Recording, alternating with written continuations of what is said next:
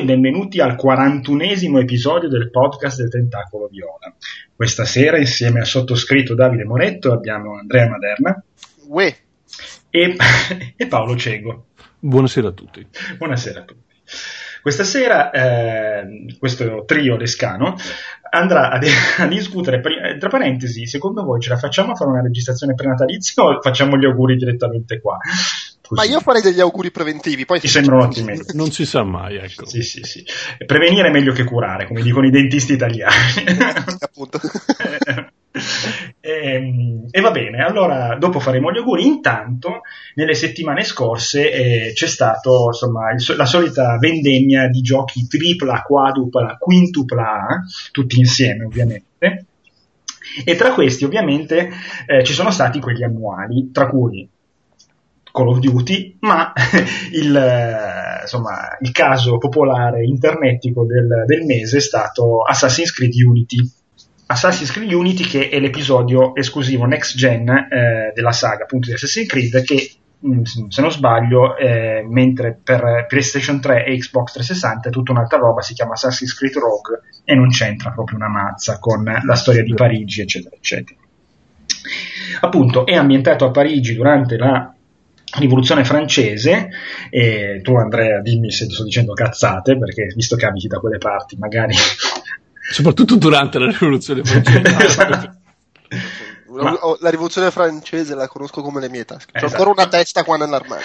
Ma tra parentesi, scusa, Parigi, visto che quando ci, sono, ci vado, cioè, insomma, mi è capitato in passato, adesso un po' che non ci vado, eh, le pubblicità di videogiochi erano molto molto presenti in città Assassin's Creed eh, ci sono i soliti cartelloni giganteschi fermati della metropolitana o no? Visto che sì. anche abitato a Parigi. Eh. Sì, sì, ma cioè, volevi, volevi, la ghigliottina in mezzo alla no, perché io mi ricordo questi mega cartelloni di GTA 4 e nello stesso, nella stessa settimana usciva anche Wii Fit e, e tu, era tutto tappezzato di GTA 4 e Wii Fit dappertutto.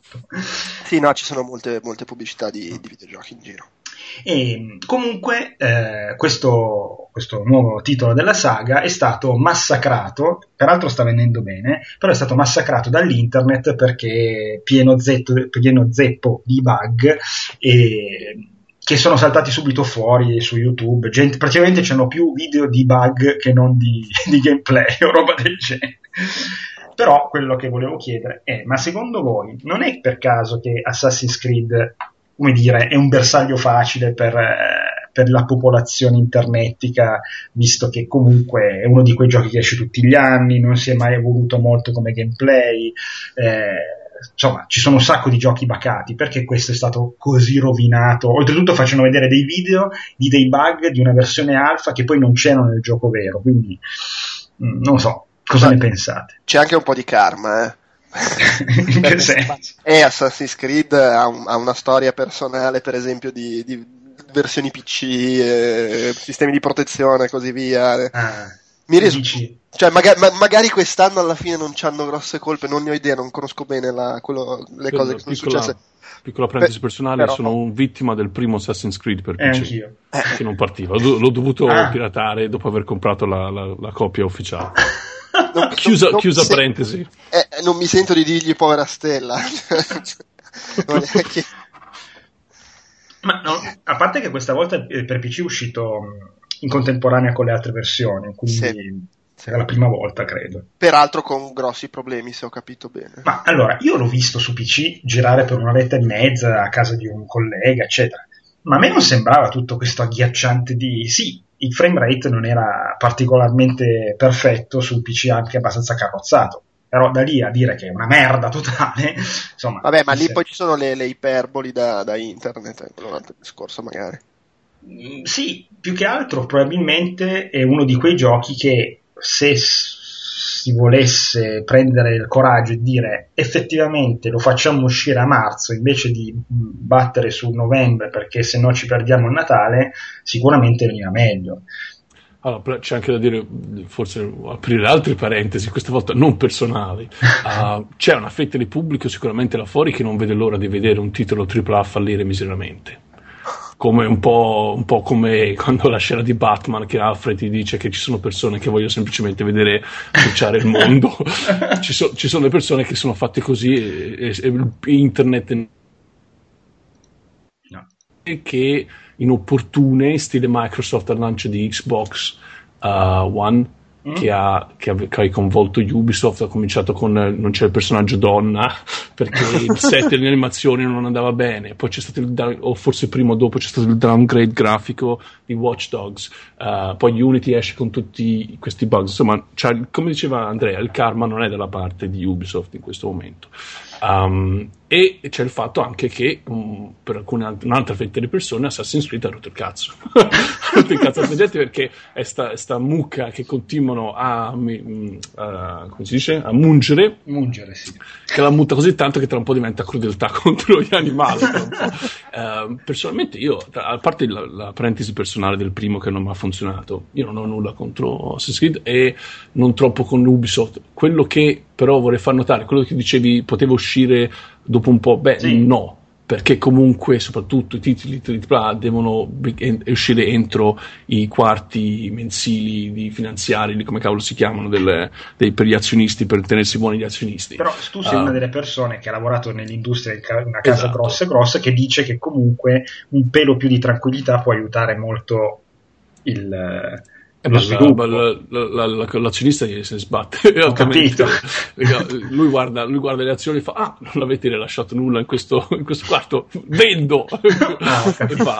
E per quanto riguarda poi da un punto di vista dei developers, i bugs interessano fino a un certo punto perché comunque hanno la patch del giorno dopo e sì, pigliano e, e, per quanto riguarda loro penso sempre che ormai tutti hanno una connessione internet pazienza um, Certo, c'è, c'è, del buono in Ubisoft, nel senso che le uscite annuali comunque creano un sacco di posti di lavoro, indubbiamente. No, Ubisoft, immagino, soprattutto lo studio di Montreal, non è uno studio che prende e licenzia in tronco metà dello studio dopo aver lasciato un triplo A perché stanno già lavorando a quello ah, successivo. Dopo. Quindi mm-hmm. tanto di cappello e soprattutto anche perché eh, grazie ai pochi rischi che si assumono con questi grandi titoli, tutti i soldi che arrivano, possono prendere rischi su IP più piccole e anche se l'IP dovesse fallire comunque non vanno in bancarotta perché hanno i titoli grossi che coprono le spese. E tra l'altro possono sfruttare alcune meccaniche rivoluzionarie che introducono queste IP minori per poi inglobarle in prodotti AAA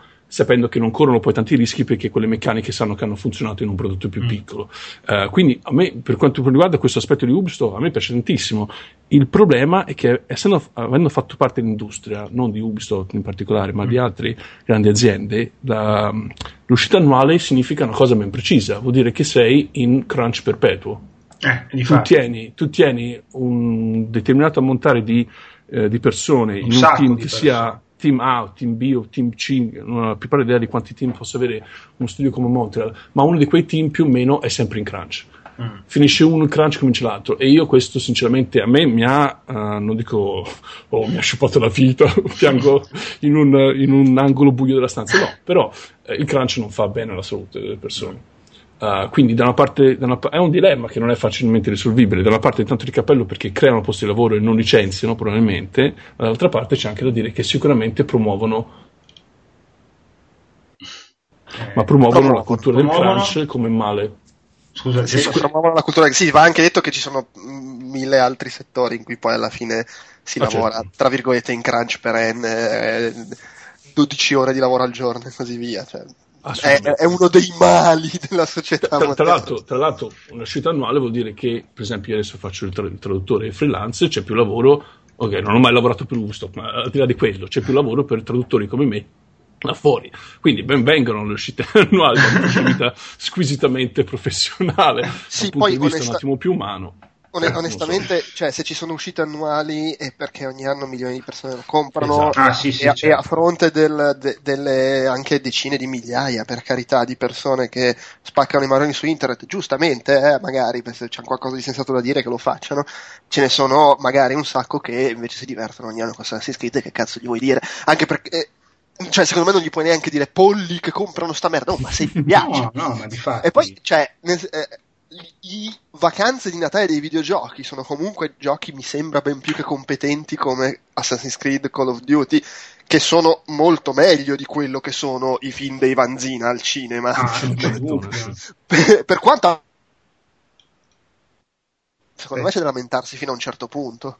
Mm-hmm. E, e, e, poi è, è giusto, è, è, vero quello che dice Paolo, che alla fine comunque Ubisoft magari non ai livelli di Sony che ha proprio la fissa di fare le robette artistiche impegnate, però comunque Ubisoft fa anche progetti minori e si può permettere di, fare, eh, di farli. Fa tanti perché, perché fa tutta sì. la parte Ubi Art, quella lì ne fa parecchi. Eh, eh infatti sì, eh, eh, cioè alla fine è come l'attore che fa il, il, franchise di supereroi perché poi può, cioè, c'ha i soldi per fare il cazzo che sì, vuole. Sì, sì, sì, esatto, Lui, tutti i prodotti UbiArt sono figli legittimi o legittimi. I soldi sia. di Assassin's Creed ma anche, un, esatto, ma anche un progetto come eh, Beyond Good and Evil 2 che sta anni e anni, perché se lo possono permettere Angel, Ansel, come si chiama? Perché ci sono i soldi, Ubisoft ha così tanti soldi che se lo può permettere, quindi c'è, c'è, del, c'è, c'è del, positivo. Detto questo, c'era una cosa che circolava su internet l'altro giorno, del, una tipo di domanda che diceva perché eh, Electronic Arts è l'azienda peggiore d'America? Eh. La risposta era perché Ubisoft è francese. che cazzo è?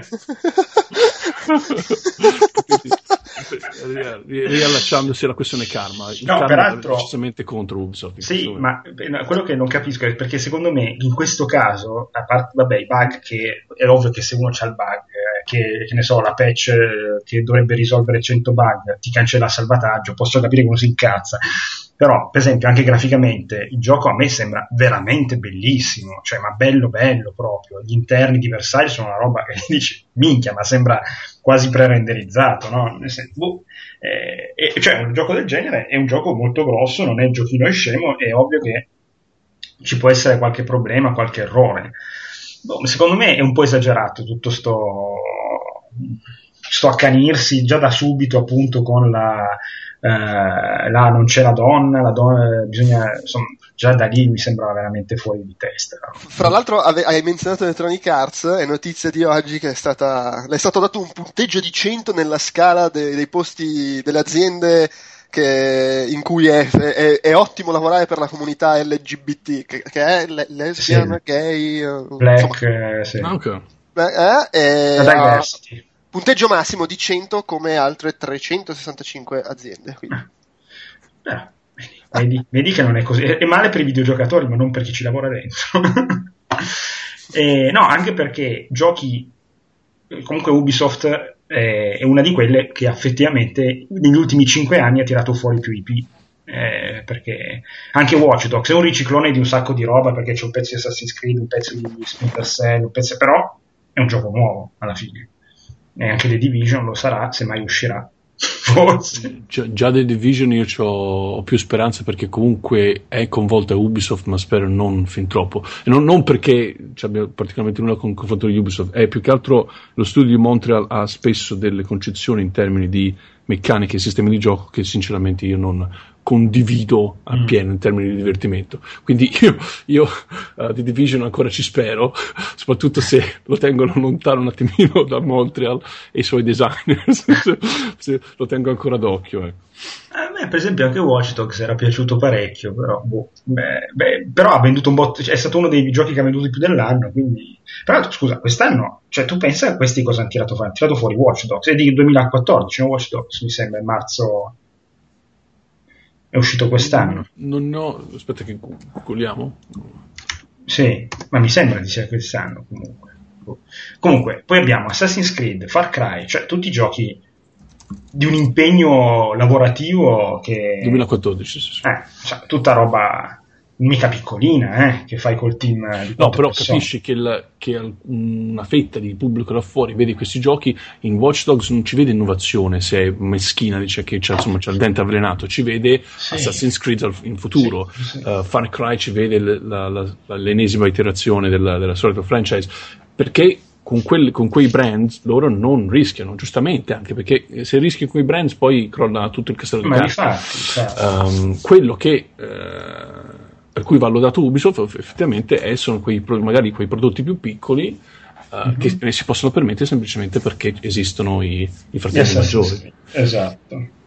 E, e, proprio a livello di bug, sempre parlando di bug, su IGN Italia, guarda caso, eh, c'era un, simpatico, c'è un simpatico articolo sul fatto che, facendo un sondaggio sul forum, eh, è uscito che gli utenti hanno la percezione che eh, Nintendo sia la, la software house, comunque il producer che dà meno problemi sotto questo punto di vista, cioè con i bug. Sì, cose, c'è, anche, c'è anche, sì, ci, magari personalmente, no, forse anche personalmente avrei messo anch'io Nintendo, anche se la mia esperienza con Nintendo ultimamente è piuttosto limitata. C'è anche da dire che i titoli eh, lanciano titoli rilasciano, uh, scusate, non rilasciano, rilasciano è una brutta parola, distribuiscono titoli uh, molto più di rado, quindi hanno più tempo uh, per aggiustare le cose. Cioè, sì, forse sono anche titoli, non dico al, più piccoli, però con un respiro più mirato, cioè nel senso... Sì, sì non hanno poi non hanno comunque sono magari commercialmente hanno meno successo, Nintendo ha meno successo ultimamente immagino di aziende come so, Ubisoft, Electronic Arts e così via, ma perché non hanno la politica delle uscite annuali, per esempio Nintendo, non, non vedi sì. un Super Mario all'anno, ah. un Zelda all'anno, hanno proprio una, una mentalità diversa e a questo punto, proprio perché comunque ormai hanno, hanno questa nomea, hanno questa reputazione, mm-hmm. probabilmente faranno di tutto per, non, per aggrapparsi almeno a questa, perché ecco appunto se Nintendo può avere un po' di karma positivo sicuramente ultimamente lo vorrà sfruttare um, e quindi se sanno di avere questa reputazione è il momento giusto eh? esatto um, pronto? Sì, sì, no, ci sono ancora. E dice, no, che poi anche qui poi la gente si lamenta che non escono abbastanza giochi eh, e quindi magari si compra un'altra console, però magari è lo stesso gruppo di persone che poi si lamenta che i giochi sono buggati, appunto. Uh, quindi non comp- sì, sì, no, alla, fine, alla, fine, non comprarli di buono. Questo è, certo, tu decidi col tuo portafoglio. No, uh, e che effettivamente... gente lo capisce meglio, meglio è, insomma. E che effettivamente questo mm, mondo, cioè questo cambio molto radicale che c'è stato con la generazione eh, diciamo con PlayStation 3 e 360, no? dove tu una, una volta avevi, compravi il gioco e funzionava. E adesso invece sei sicuro al 100% che il giocone c'ha la patch dal gio- da day one e c'ha poi la patch il mese dopo per mettere a posto il multiplayer.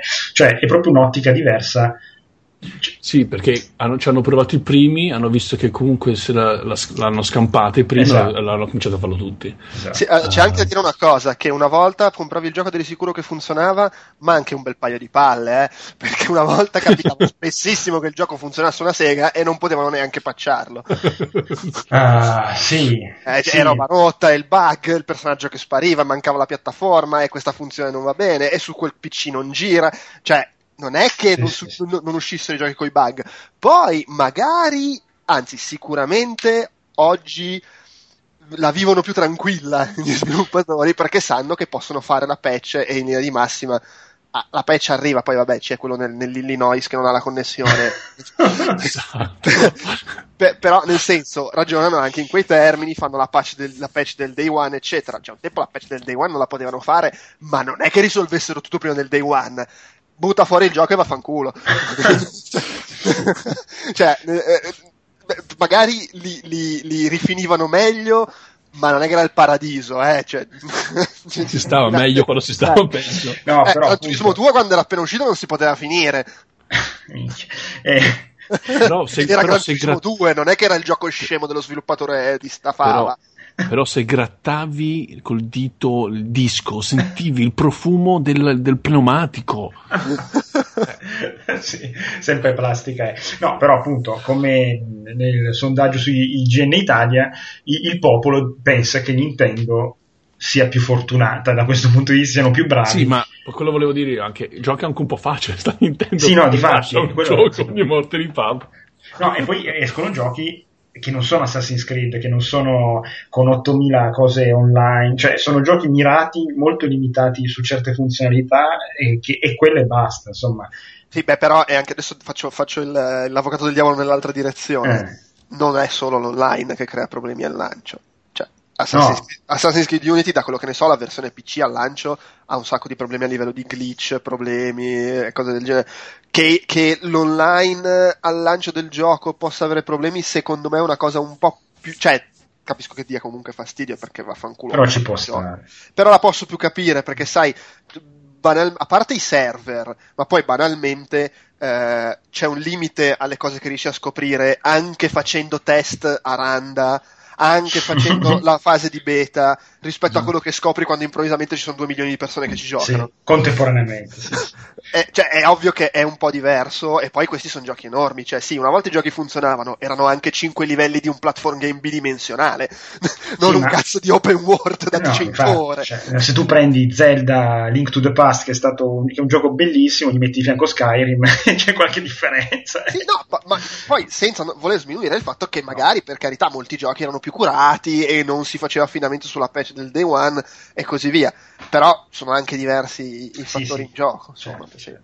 Ma anche un Super Mario 3D World è diverso da un Assassin's Creed, per quanto sia un grande fan de- del primo. Eh, vedre- vedremo, vedremo, come sarà Zelda Open World. Eh, vedremo, lì bisogna vedere, bisogna vedere. Comunque ricordiamoci che tutte le volte che uno dice patch del giorno primo c'è un gruppo di tester che piange a male lacrime e si frusta, flagella in un angolo oscuro, oscuro della buio della dei testicoli, credo. Esatto. In un angolo buio dei testicoli. Esatto.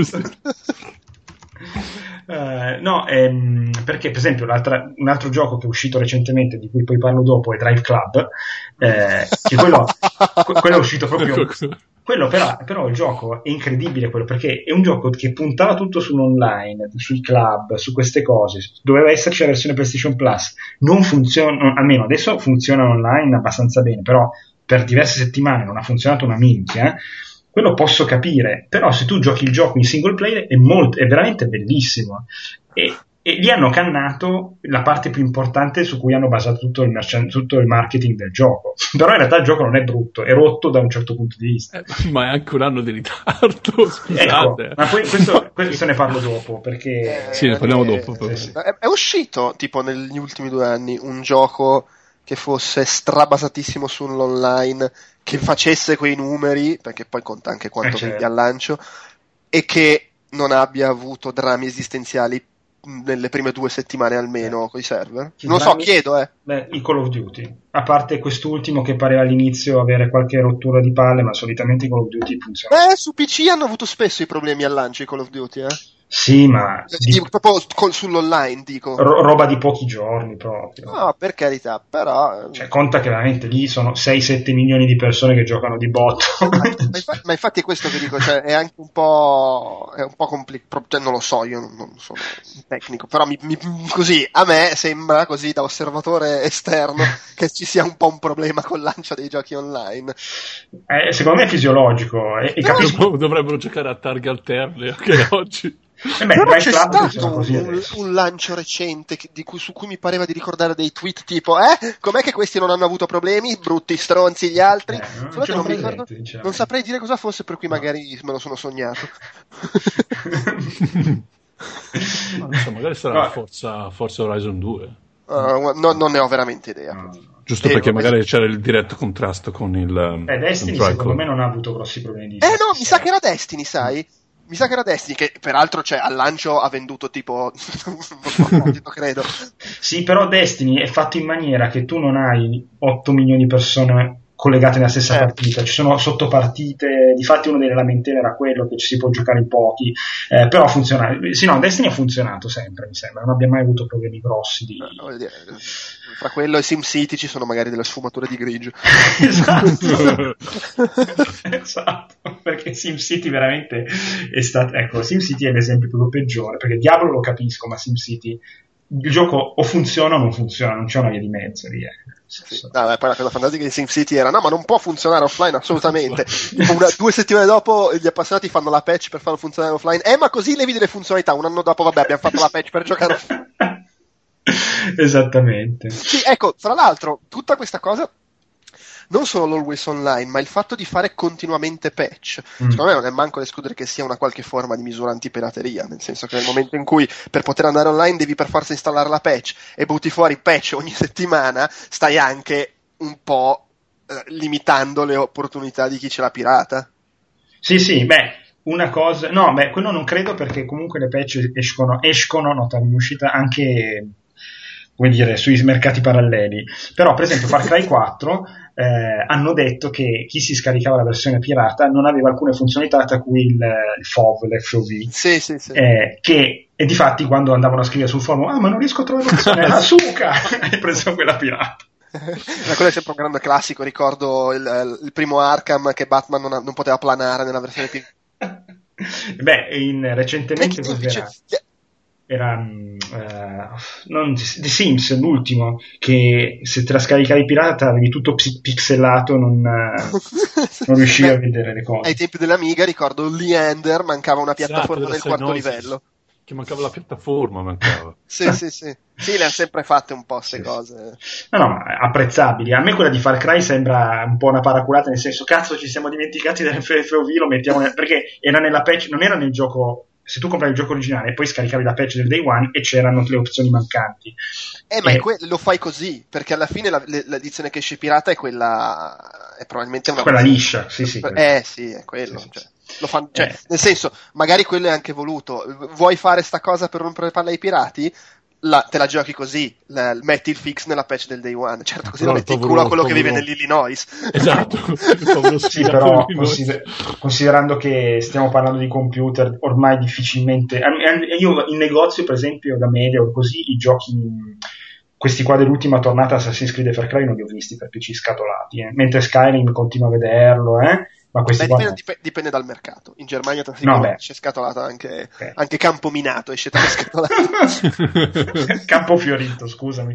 Ah, no, sì, sì, hai ragione. Quello che c'è adesso. Non, non ci ho mai fatto. Chissà se ci sono anche le versioni scatolate dei giochi di Facebook in Germania. tipo un Bejeweled Blitz pacchettizzato da collezione con dentro il, il libretto con le illustrazioni. Ah, in tiratura limitata. Eh, certo, sì. E vabbè, comunque. L'unboxing tanto... della Collectors di Farmville. eh, comunque, questa cosa delle patch mi sa che non ce la toglieremo mai più. Eh. E, ehm, Beh, e... potremmo togliercela nel momento in cui si passa, però siamo veramente alla. alla... Alla, a, a, non so, a 2001 di nello spazio, eh, a, al, al, gioco solo in streaming. A quel punto non è neanche più un tuo problema che lo devo ah, no, giusto. Giusto, giusto, vero e che comunque ci stiamo arrivando secondo me. E qua introduco una cosa fichissima perché mi sono comprato la PlayStation 4 tre settimane fa. Eh che ti ho dato il gancio. Sono grande, grande. E, ehm, e, volevo provare questa, questo remote play con PlayStation Vita e funziona benissimo ma è una figata totale. Cioè, veramente. E il Wii U però in qualsiasi parte della casa. Anche accesso anche in tre stanze di lontananza basta che tiri il wifi è la cosa più bella che potrà capitare a un papà, fidanzato, marito, convivente, qualsiasi cosa. L'unico problema, e vabbè, ma questo era risaputo, però secondo me è ovviato in maniera molto attenta, è che la PlayStation Vita manca di quattro tasti, i due dorsali e due uh, degli analogici, quando pigi l'analogico, però eh, ogni gioco ha una rimappatura dei tasti eh, che comunque riesce a far più o meno riesce a far tutto. Insomma, è ovvio che i, il touch dietro, quando devi usare i dorsali che mancano toccando il touch, ti devi abituare un attimo. Però secondo me non è così drammatica la cosa. Vabbè, ma poi dipende anche da che gioco stai giocando. Dipende dal tipo a Pro Evolution, giochi senza problemi proprio. Insomma, vabbè, o magari il gioco indie. Eh, Call of Duty non lo giochi con la PS Vita a letto. Cioè... No, no, più che altro non lo giochi perché ci sono gli analogici che non, non hai la sensibilità giusta. Eh, sì, ma eh. poi che, cioè, boh, non so, quello lì è anche un gioco che è gustoso giocarti. Su un bel 50 pollici. Però, però funziona benissimo, veramente, ma funziona da Dio, è eh, una roba fantastica. Eh, eh, beh, io purtroppo credo che in casa mia non cambia niente fra Wii U e quello.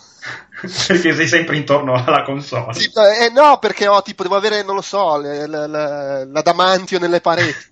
E anche il wifi comunque in camera da letto fa una fatica boia. Il vibranio. Sì. Cioè, le, o anche solo la carta stagnola tipo in, in cosa lì com'è che, quella per proteggersi dagli alieni no? sì, sì, no, anche il wifi No, io ecco il piacere di giocare a Pro Evolution su console vera, seduto sul trono, è una roba che non avevo mai provato. o anche a Drive Club, eh, perché insomma, o a Killzone.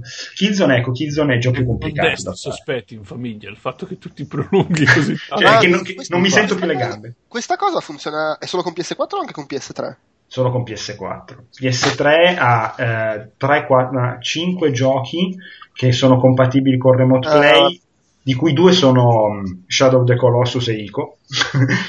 e, e funziona... Quindi, quindi, PlayStation 2 addirittura. Eh, sì, sì, no, no, ma roba semplicissima. O, o questi due poi mi sembra... Ma cioè... domanda, scusa, come funziona? Nel senso, il singolo gioco è compatibile e tu attivi il singolo gioco? Cioè non è che, che dalla PlayStation no, no. controlli la, la PS4 in generale? Completamente, no, no, tu hai il controllo completo. Cioè, ah, usi sei... la però poi la singola app che fai partire deve supportare il remote play. No, no, su- supporta ah. tutto. Tu hai la, la PlayStation 4 cosa giri su PlayStation 4 sì, sì, tu hai il controllo remoto della PlayStation 4 non dell'applicazione no, ci stavo pensando per Netflix eh, mica per altro eh. visto che io non ho un tablet però potrei guardare la roba sulla v- su PS allora eh, tu, dammi, tu quando io per esempio non accendo neanche la televisione io accendo la PlayStation 4 dal tastino sì, non, come, pre- come Wii U no? Esatto, non prendo neanche il joypad, accendo, dopo aspetto che faccia il boot la PlayStation 4 per 10 secondi, prendo la PlayStation Vita, l'accendo, appiccio la, la, l'applicazione sulla PlayStation Vita per, la, per, il remote play e hai due, due, possibili, due opzioni. Uno, il remote play, l'altro, che però credo che non sia ancora supportato da nessun gioco, il secondo schermo, quindi tu uh-huh. puoi usare... Certo, e, sì qualche gioco che avrà il secondo schermo. Tipo come, come, si faceva anche con PSP, tipo potevi usarla come specchietto retrovisore su Gran Turismo. Certo, certo, esattamente proprio così. Beh, ma sono quelle le cagate da secondo schermo, è eh? la mappa, lo specchietto retrovisore. Non è che su Wii U si sia visto molto di meglio, da parte no. un paio di casi. E, e, comunque tu poi hai il controllo, cioè tu accedi direttamente a PlayStation 4 dalla dashboard così, tranquillamente. Sì, sì, sì. sì. Ma credo che qualsiasi applicazione funzioni. Io ho provato solo giochi, però eh, è ottimo, dai. No, poi anche oltretutto, eh, dato che i prestanti Start e Select sono mappati su Option e Share, vabbè, per chiamarli Start e Select mi faceva schifo, si vede, di nuovo a Sony, e tu puoi anche fare tutta la cosa di shareare i, gli screenshot, i video direttamente a PlayStation Vita, è come se fossi davanti alla TV. Cioè, sì. Sì, mi, sì. Sembra anche, mi, Sembra anche, una cosa carina per chi usa PS4, magari anche molto con le altre varie funzionalità, banalmente se usi il servizio quello di musica sì. Come, come, cavolo si chiama? Eh, Vidzone ah. o... No, Vidzone è video? Sì? Ah, tu dici Music Unlimited. Se, se, se, eh, esatto, se usi quello eh, non devi stare ad accendere la TV per ascoltare la musica, no, ma fai così semplicemente vita come telecomando. Infatti, oltretutto, quando tu accendi la TV, e do, cioè la TV non è che viene spenta, mentre su PlayStation 3 eh, si spegneva praticamente la console, non dava più nessun segnale video alla televisione, qua invece ce l'hai raddoppiato, quindi se uno no, si vede la partita in Vabbè, è, proprio, è proprio come Wii U. È proprio come Wii U, esattamente, esattamente. Certo che su alcuni giochi mi aspettavo che magari veramente si potesse usare, tipo se giochi in due a un giochino della Lego a caso, eh, uno gioca sulla TV l'altro gioca sulla PlayStation Vita. Purtroppo questa cosa non è possibile, c'è lo split screen da vomito che hanno loro quello che si muove tutto. Mm. Però, vabbè. In quello non è come Wii U. In quello non è come Wii U, però secondo me, considerando che la PlayStation in quel momento sta registrando il quarto d'ora di video in alta definizione, ah. è sempre online, eh, ehm, ha il controllo remoto, cioè magari togliendo qualche pezzo, eh, come dire, riesce a fare quattro cose, ma recuperi una risorsa da una parte. Perché comunque tu hai questi 15 minuti, lui registra tutto. Difatti, io devo capire, ma se io metto una password in quei 15 minuti e poi per sbaglio metto online video, ma qualcuno vede che cioè, la registra anche quel pezzo. È la, è la mentalità da tester. Non ci avrei, non ci avrei mai pensato. Magari, magari, magari le, le, le, come si dice, le schermate delle password delle applicazioni non le registra. Non lo so, non so se registra Beh, solo i giochi, sinceramente. No, ma so. nel senso, magari proprio quando scatta l'inserimento di una password smette di registrare la roba. Cioè, cioè, mi pare strano che non ci abbiano pensato e soprattutto mi pare strano se non ci hanno pensato che ancora nessuno gli abbia fatto causa. Sì, no, ma, sicura, no, ma sicuramente... È passato un anno, qualcuno l'avrebbe... Non, non, fidati che do, nel giro di un anno non sei il primo a pensare questa cosa. No, però effettivamente mi fai notare una cosa, mentre gli screenshot tu puoi uploadare qualsiasi momento della dashboard, perché appena pigi ti fa vedere l'anteprima, uh-huh quando tu se stai giocando un gioco e pigi share per il video ti fa vedere dall'inizio appena carica il gioco quindi non ti fa vedere il pezzo prima anche se sono passati. Ah. minuti quindi secondo me i video uploada solo i giochi eh, sì Vabbè, ma comunque, cioè, eh, poi ripeto in ogni caso non volevo ben, stare ben prima di un anno dopo qualcuno avrebbe sì, sì, fatto sì. questa cosa e montato su un casino d'altronde se un bambino di 5 anni aveva trovato il modo di non pagare i giochi su Xbox Live su One a forza di pigiare ah no di loggarsi lo stesso anche se senza mettere la password perché eh, faceva start indietro, start indietro, start indietro, dopo un po' accedeva al profilo, poi l'hanno cambiato. poi, cioè, sai, se, se capitano queste cose. No. Va bene. E io direi che, non so, avete altre idee fantastiche? Altri argomenti di attualità? Ma no, non so. Se no possiamo... Trailer passare... di Jurassic World. okay. Sì, no, ma l'ho, me- l'ho, messo dopo effettivamente, perché... Sì, Però parliamone adesso, parliamone adesso. Cos'è? Vuoi consigliare alla gente di guardare il trailer? No, era che nella sezione non mi... No, dimmi, dici, tu che sei appassionato della serie, dici, dici, che l'ho visto. Che, che devo dire? No, ti è piaciuto o no? Eh, vabbè, cioè, se secondo me è uno di quei trailer. Oh, cazzo, facciamo? Dobbiamo buttare fuori qualcosa. Vabbè, fai, mettici. Piglia uno stagista e fargli fare due effetti speciali e buttiamo fuori sta cagata. Sì. Secondo me hanno anche detto... do- doveva uscire due giorni dopo, poi si sono accorti che usciva il trailer di Guerre Stellari. Porca troia! domani, no? Oggi, eh, domani. Sì, sì, no, ma cioè, non capito. La, hanno fatto l'annuncio giovedì arriva il trailer e poi è uscito martedì. Ma perché? se, secondo me è perché deve uscire il trailer di Guerre Stellari venerdì. Sì, non vedo altre spiegazioni. Ufficio c'è gente già in fibrillazione. eh, no, boh, cioè. Eh, allora, le, gli effetti speciali cioè, è chiaramente perché io non ci credo che esce così. È uno di quei trailer, non è la prima volta che succede, che è il primissimo trailer e c'ha gli effetti speciali incompleti. Tra l'altro hanno anche detto alcune cose sono state fatte apposta per il trailer e per dire il cancello a cazzo di cane apposta per il eh, eh, eh, vabbè come le primissime cose che si erano viste di... ecco, è un trailer di livello Comic Con che li fanno apposta per la fine ah, anche sì. il cancello del parco hanno detto che loro eh. l'hanno costruito e nel film è quello del set, però per il trailer l'hanno dovuto fare al computer perché probabilmente sai cos'è anche? Che magari uso l- l'esempio del cancello del parco perché è loro ce l'hanno sul set, però ha delle cose che poi ritoccano in post produzione e per, non l'hanno ancora fatta la post produzione, quindi per il trailer hanno fatto prima farlo al computer. Cioè, secondo me c'è molto dietro. Però fa effetto il, poi il cancello che si apre. Eh, eh, vabbè, minchia, ma tutto il trailer sono praticamente solo inquadrature che omaggiano il, il primo film. È un po' fanservice, c'è proprio sì, anche la sequenza con quelli che corrono. sì, sì, ma del resto era, cioè, sono sti registi qua che anche quello di Godzilla aveva fatto un film e gli ha messo in mano Godzilla. Questo qua ha fatto un film e gli ha messo in mano Jurassic Park. E tutti e due hanno fatto il film. Vabbè, oh, a me piace Spielberg, io copio Spielberg. Che cazzo fare? Poi questo qua che fa pure Jurassic Park, se non lo copio io, Spielberg, scusate.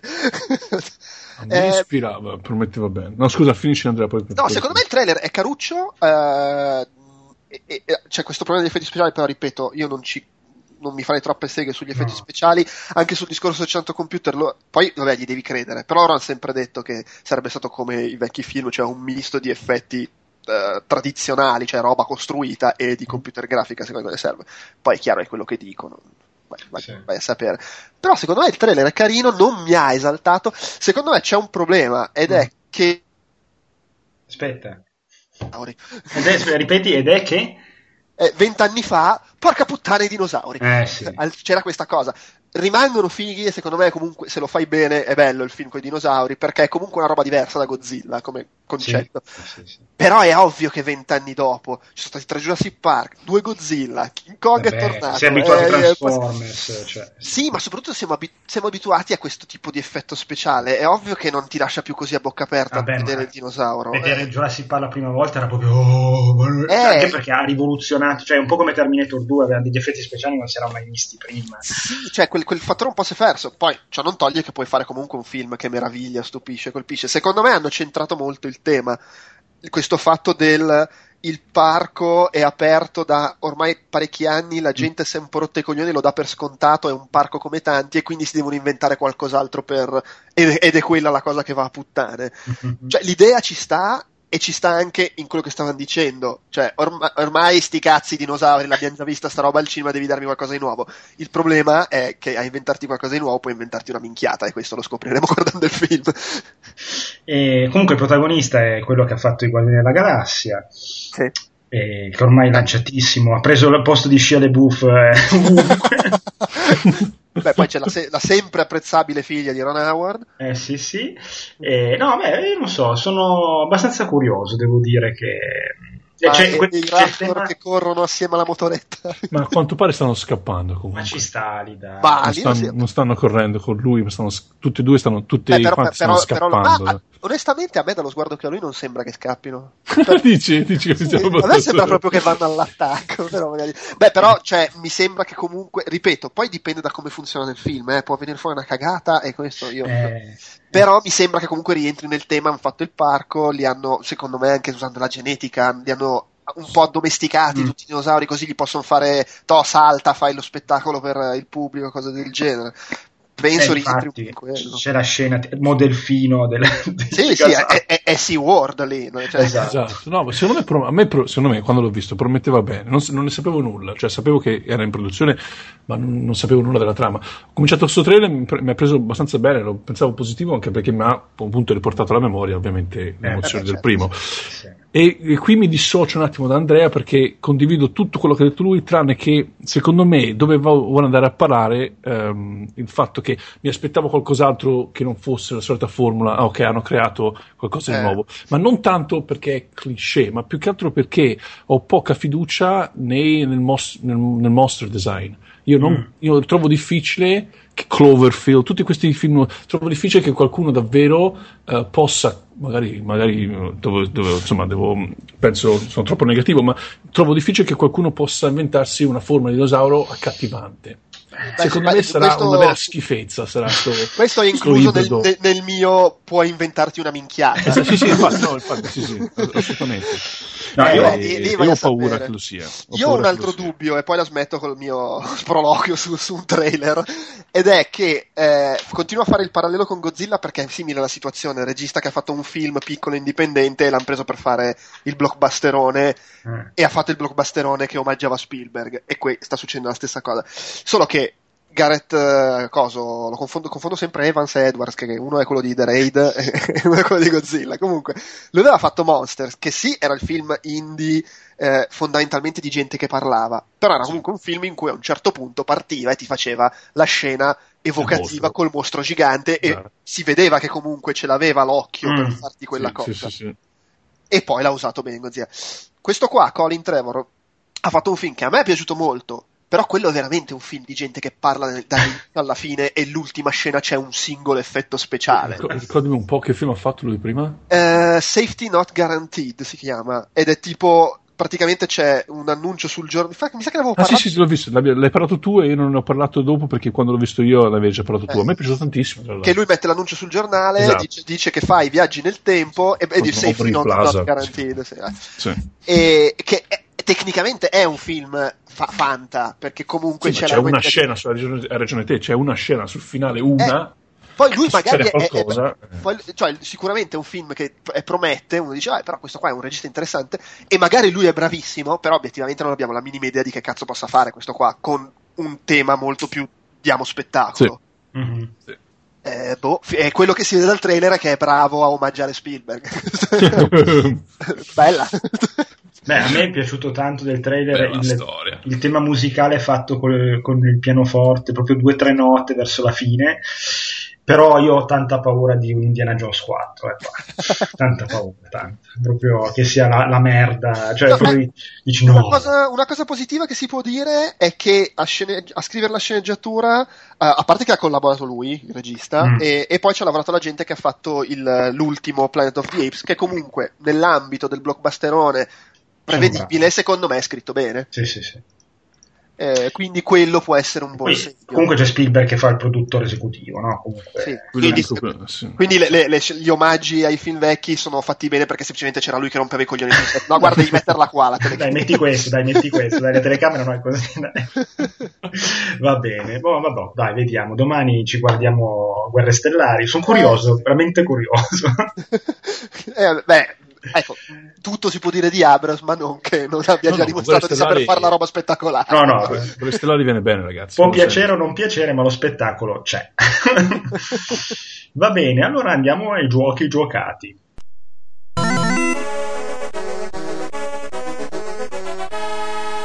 Prepare to qualify. Eh, adesso sto registrando. Sono tornato dalla mia pausa acqua. Eh, eh, diciamo che leggevo ieri che Guglielmo del Toro ha finito di girare, mi pare si chiami Crimson Peak, il suo nuovo mm. film, qualcosa del genere. Eh, continua a dire di stare lavorando su Pacific Rim 2, che tra l'altro dovrebbe avere già una data d'uscita perché nuovo, la nuova moda è annunciare le date d'uscita sì. dei tuoi film. Otto anni prima. Marvel e, e eh, pare abbia, cioè, abbia, finito di scrivere la sceneggiatura per Justice League Dark, che per chi non lo sapesse è un film che, su cui in teoria stava lavorando da prima che la DC decidesse di fare 42 film. Okay. che non fa parte degli annunci dei 42 film della DC, ma comunque lui stava scrivendo la sceneggiatura. Però le montagne è la, è la, per chi non lo sapesse, la Justice League, cioè la Justice League, insomma, il super gruppo eh? con i personaggi, quelli vertigo, cioè con Constantine, eh, con, que- con la gente brutta. Ah, c'è anche su un film. Una cosa che si inventerebbe Alan Moore. Okay. Eh, esatto. Eh, però i montagne, film sulle montagne della follia l'abbiamo cancellato per sempre. Eh, il, beh, il, problema di quel film è che ti serve un budget che non ti danno per fare un film così. su Lovecraft. che andrei a vedere io probabilmente. Ma, ma, quello poi è da vedere, perché secondo me non è scontato che non abbia successo, però comunque il punto è che il budget che ti serve non te lo danno per fare un film così. Sì, sì, sì, sì. Eh, vabbè. Eh, vabbè. Ma passiamo ai giochi giocati, che c'è anche un po' di Lovecraft nei giochi giocati. Ma sì. Esatto, c'è sempre un po' di Lovecraft dappertutto. allora, chi parte? Chi parte? Uh, parti tu Andrea che così, vai tu. Vedo anche della roba nuova nuova arrivata ieri, oggi anche. Oggi, oggi. oggi. Allora, uh, parto con NBA 2K15. Ok. L'anno scorso avevo parlato del 2K14. che ho giocato quando l'ho andato sul Plus ed veramente, era veramente bellissimo il 14. Mi è piaciuto proprio tanto tanto. Oh, bene. È molto bello anche questo. Tra mm. l'altro l'ho giocato in versione PC che quest'anno era come quella next gen, l'anno scorso non lo era. Sì. Eh, motivo in più per non comprare PS4 e Xbox One per me.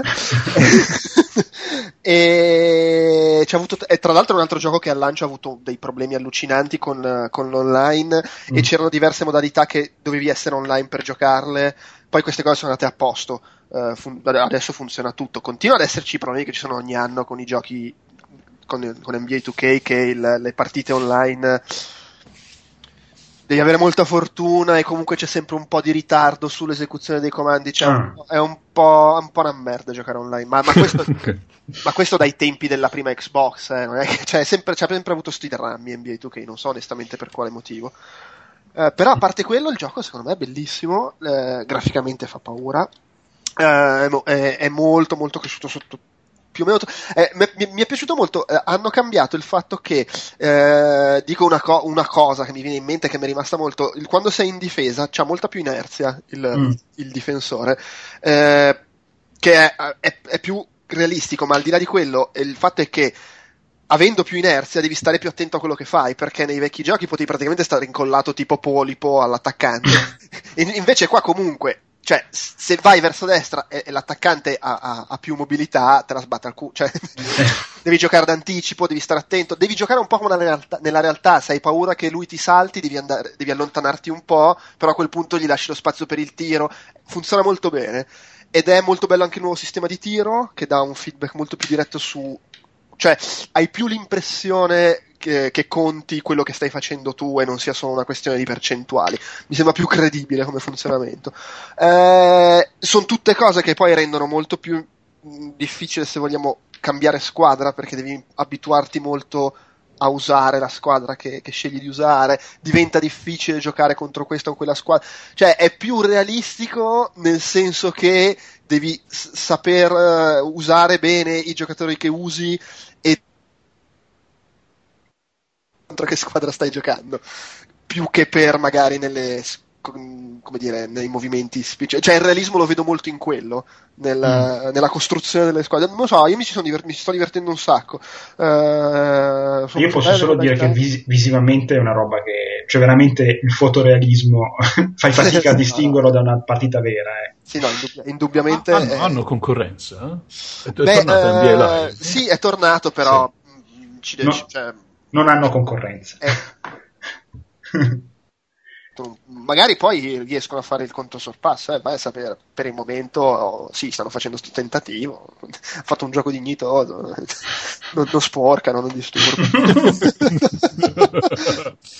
no, però. però eh, eh, sì. No, comunque, vabbè, è sempre veramente molto bello. Poi è chiaro, è sempre discutibile quanto siano effettivi i passi avanti rispetto all'anno prima, eccetera. Pipì, popò, papà. Secondo me vale sempre la pena di Vabbè, però... di giocarci se, se, ti piace, insomma, lo, lo, sport è quel che è. No. Poi, vabbè, poi ci sarebbero milioni di cose da dire, però adesso. No, comunque, bello, bello. Sì. Bene. Ogni tanto sparisce, eh? Ogni tanto scompari. è perché vado in stealth.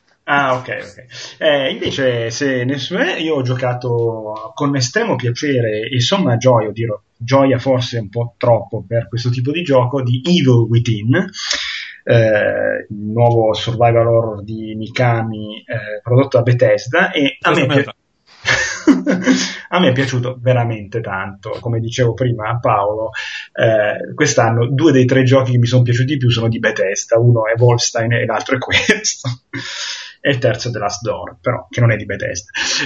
e, ehm, comunque, The Evil Within è, è un, è, allora, come la vedo io, Resident Evil 5. non ce n'è proprio.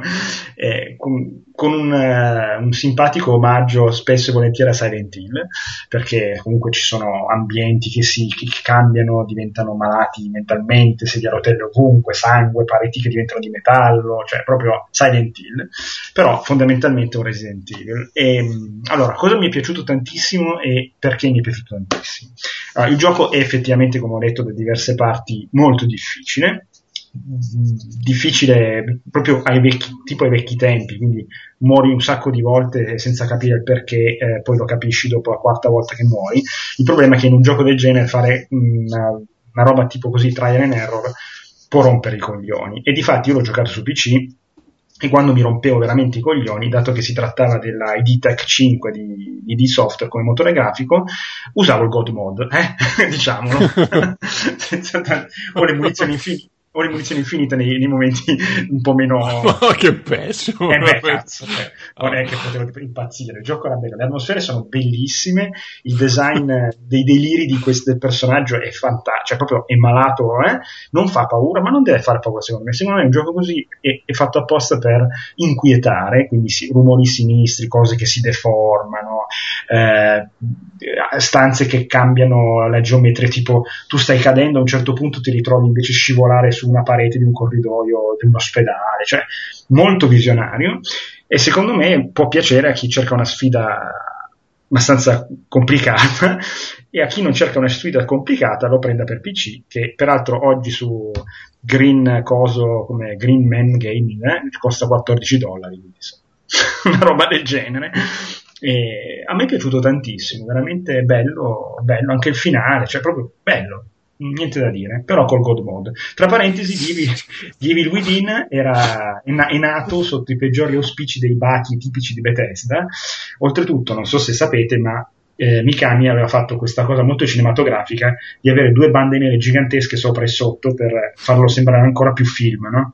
Peccato che con, diffic- con, i mostri che ti attaccano dal buio alle spalle eh, e queste due bande nere atroci, non capivi un cazzo e allora con una patch hanno tolto le bande nere e hanno poi modificato alcune cose, hanno messo 60 frame al secondo. Eh, ma tutto il gioco è basato sulle bande nere, non possiamo mica togliere esatto, così schioccando esatto. le dita. No, tra parentesi, io usavo un, proprio all'inizio, prima che mandassero la patch, usavo un, um, un tool per togliere le bande nere. C'è un tool di qualcuno che l'ha fatto, che ti toglieva le bande nere e ti metteva i 60 fotogrammi al secondo. Hanno fatto la patch e hanno risolto la cosa. E, Sarà stato durante di NeoGAF. si può darsi. Che risolve tutti i problemi del mondo. Comunque, secondo me è un gran gioco, bisogna sapere a cosa si va incontro. Magari non spendere 70 euro, ecco, però a me è piaciuto molto, molto, molto, molto. E Paolo, dici, non lo devo finire. Sì, non l'ho finito infatti, ho giocato a Betrayer perché era in saldo qualche giorno fa su Steam, eh, è un gioco, il primo gioco della una nuova software house chiamata Black Powder Games, eh, che, sono, che, è formata principalmente dagli ex di Monolith, quelli di Fear. Oh. Il, loro, oh. il loro primo tentativo ben riuscito se, se, devo dire la mia. Non l'ho finito, eh, sono otto ore, dicevano, dicevano, che ne bastavano sei, a quanto pare devo far schifo io perché sono otto ore e ancora, se ho capito bene, mi mancano due zone. È un gioco ambientato nel XVII secolo, eh, il, il, giocatore impersona i veste i panni di un colone inglese, colone inglese, un colonizzatore colone. inglese che sbarca sulle coste della, dell'America, della Virginia e trova tutti morti, se non che ci sono dei dei conquistadores demoniaci che ti vogliono fare la pelle, in pratica, spagnoli. Um, e praticamente il gioco è una specie di mistero, risol- è in prima persona, è una specie di first person shooter mm-hmm. uh, con grossi elementi, elementi esplorativi, è, è forse più esplorativo che shooter, se volendo, e c'è da risolvere il mistero del perché sono tutti morti e eh, l'unica persona viva con cui puoi interagire è questa ragazza vestita di rosso eh, che ti aiuta, con cui puoi dialogare, ma bisogna anche un altro mistero e capire un po' chi sia questa ragazza e perché sia lì. E um, specifico che è vestito di rosso perché è abbastanza importante perché uno dei fattori eh, dei ganci, dei agganci principali di questo gioco è il fatto che è completamente in bianco e nero se non che alcuni elementi sono rossi, un po' tipo alla Mirror's Edge o Schindler List. Mm. Um, per, gli elementi rossi sono di solito dove per attirare la tua attenzione i nemici hanno elementi rossi, gli oggetti da, i collezionabili hanno elementi rossi, quindi in, questa, in, queste, in queste, foreste in bianco e nero, tra l'altro molto atmosferiche, ogni tanto si vedono sprazzi rossi e sai che più o meno devi andare mm. in quella uh, direzione. L'effetto l'effetto bianco e nero mi ha ricordato un sacco, e questo non è, non è sinceramente positivo, ma A Field in England, il film di Ben Wheatley, che non mi ricordo se Andrea ha visto, uh, è un film molto particolare. Qua, quale? Uh, A Field in England? Sì, sì, ne, ne, avevo parlato qua dentro quando ancora non l'avevi visto perché l'avevo visto una rassegna. È praticamente paesi che si perdono in questo campo e mangiano funghi um, allucinogeni. Insomma, ha, quel, quell'effetto lì um, e anche un po' anche la, il, la, pacatezza del ritmo è anche molto, mi ha ricordato Valhalla Rising, quindi due, due titoli non certo commerciali, ecco, diciamo, mettiamo questo punto. C'è il trucco però, c'è il trucco perché eh, io poi l'ho, l'ho, disabilitato, ma volendo puoi anche rin, rin, rin, reinserire i colori se uno vuole. Cioè è una scelta stilistica a mettere ah. bianco e nero, ma non te la obbligano, non ah. sei obbligato a tenerli poi c'è lo slider della, della, saturazione, lo puoi mettere al massimo e tornano tutti i colori. Io l'ho lasciato in bianco e nero perché secondo me aumentava il senso di medesimazione, mi, mi piaceva l'effetto. E un altro, un altro aspetto importante del, del, gioco è che non c'è soltanto il mondo vero, si fa per dire, ma c'è anche il mondo spettrale.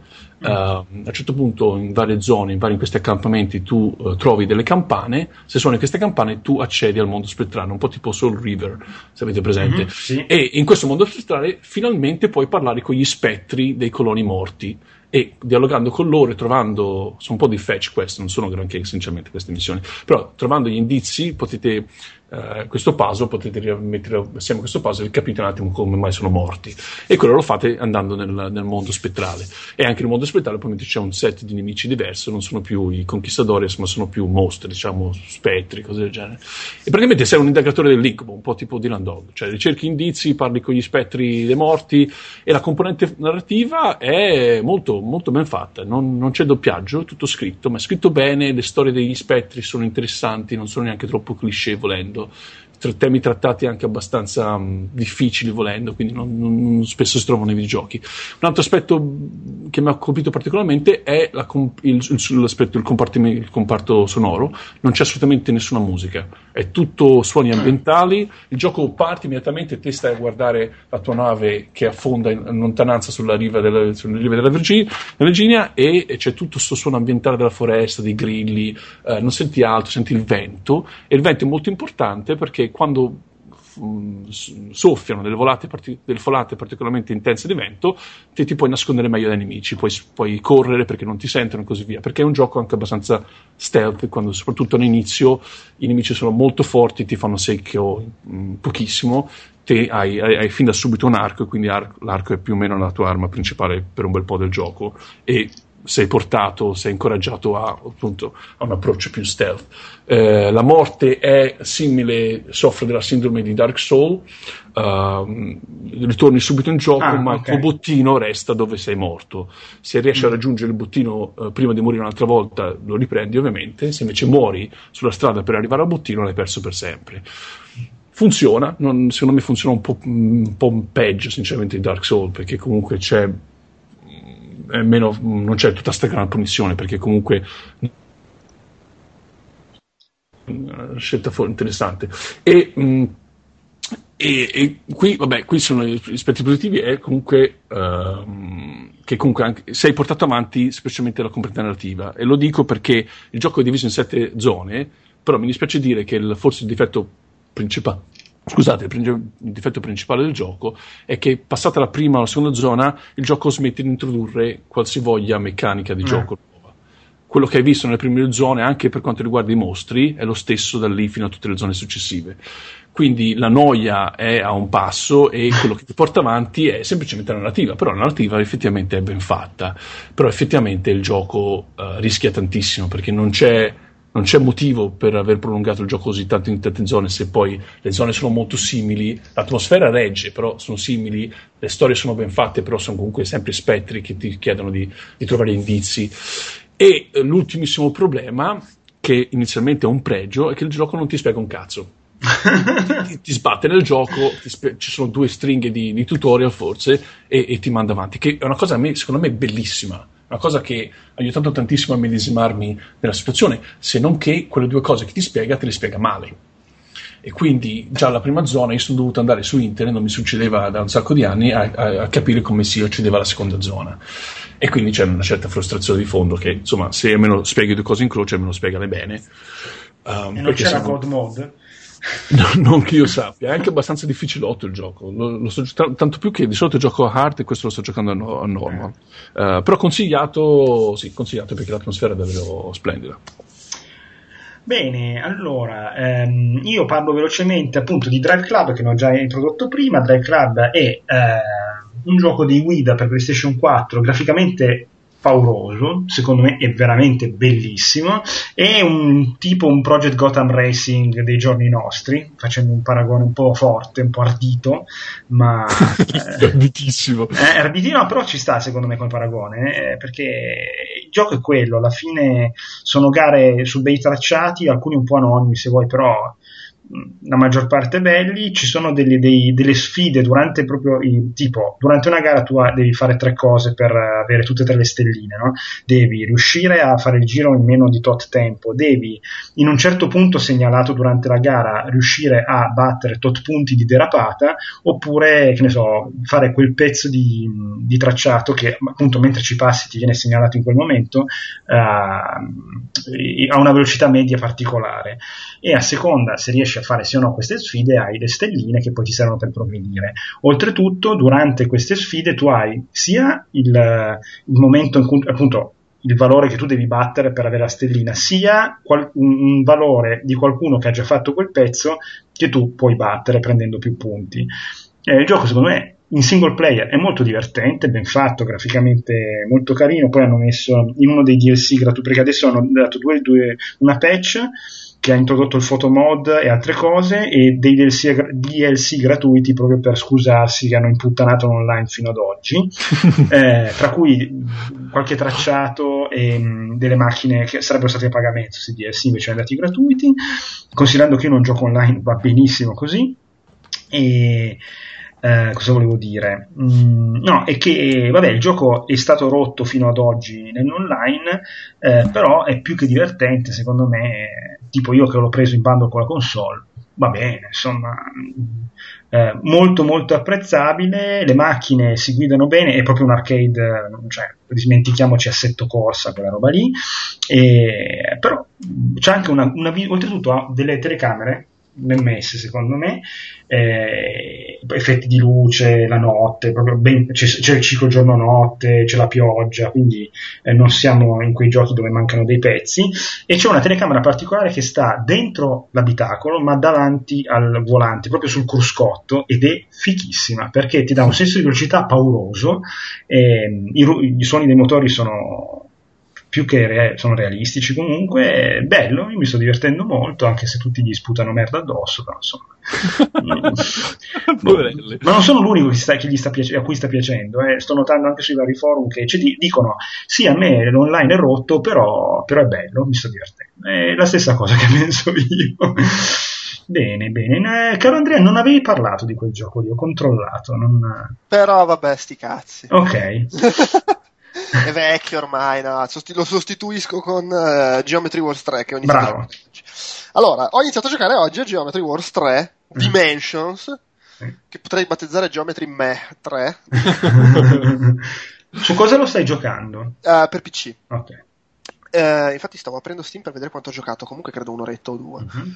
E, um, allora, è difficile, nel senso, due ore ci ho giocato, se Steam non mente è difficile nel senso che non so se mi sento ancora di sbilanciarmi. Mm, oddio. Eh, vorrei giocarci ancora un po', però eh, ho visto così curiosando in giro che fondamentalmente internet in, su questo gioco si sta dividendo abbastanza. Ci mm. sono quelli che, oh figata, no, quelli magari sta merda e ovviamente quelli di mezzo che no, sì capisco, là, sono delle cose che non vanno. Insomma, cioè, perché di solito Geometry Wars tende ad, acco- a, a, a, ad avere il plebiscito, no? Sì, sì, eh, sì. Non è questo il caso. Eh, fondamentalmente è il 2 nel senso che c'è la parte classic dove ci sono le modalità del 2 bene o male. Mm-hmm. Quindi comunque il Geometry Wars dei vostri padri c'è ancora, anche se secondo me a livello visivo, stilistico non è centratissimo, cioè non è figo come erano gli altri due quando sono usciti.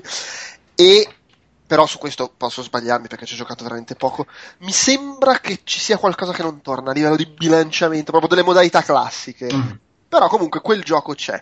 A quello hanno aggiunto il multiplayer, e c'è la cooperativa locale, che però non ho provato, e c'è l'online competitivo, che però non ho provato, perché non c'è nessuno con cui giocarlo. È uscito oggi. e che vabbè, però sembra promettere. Ho, ho, letto quello che dicono del multiplayer, sembra divertente. Mm. Ma soprattutto la grossa novità è che c'è questa modalità storia, se vogliamo. Ah Ah.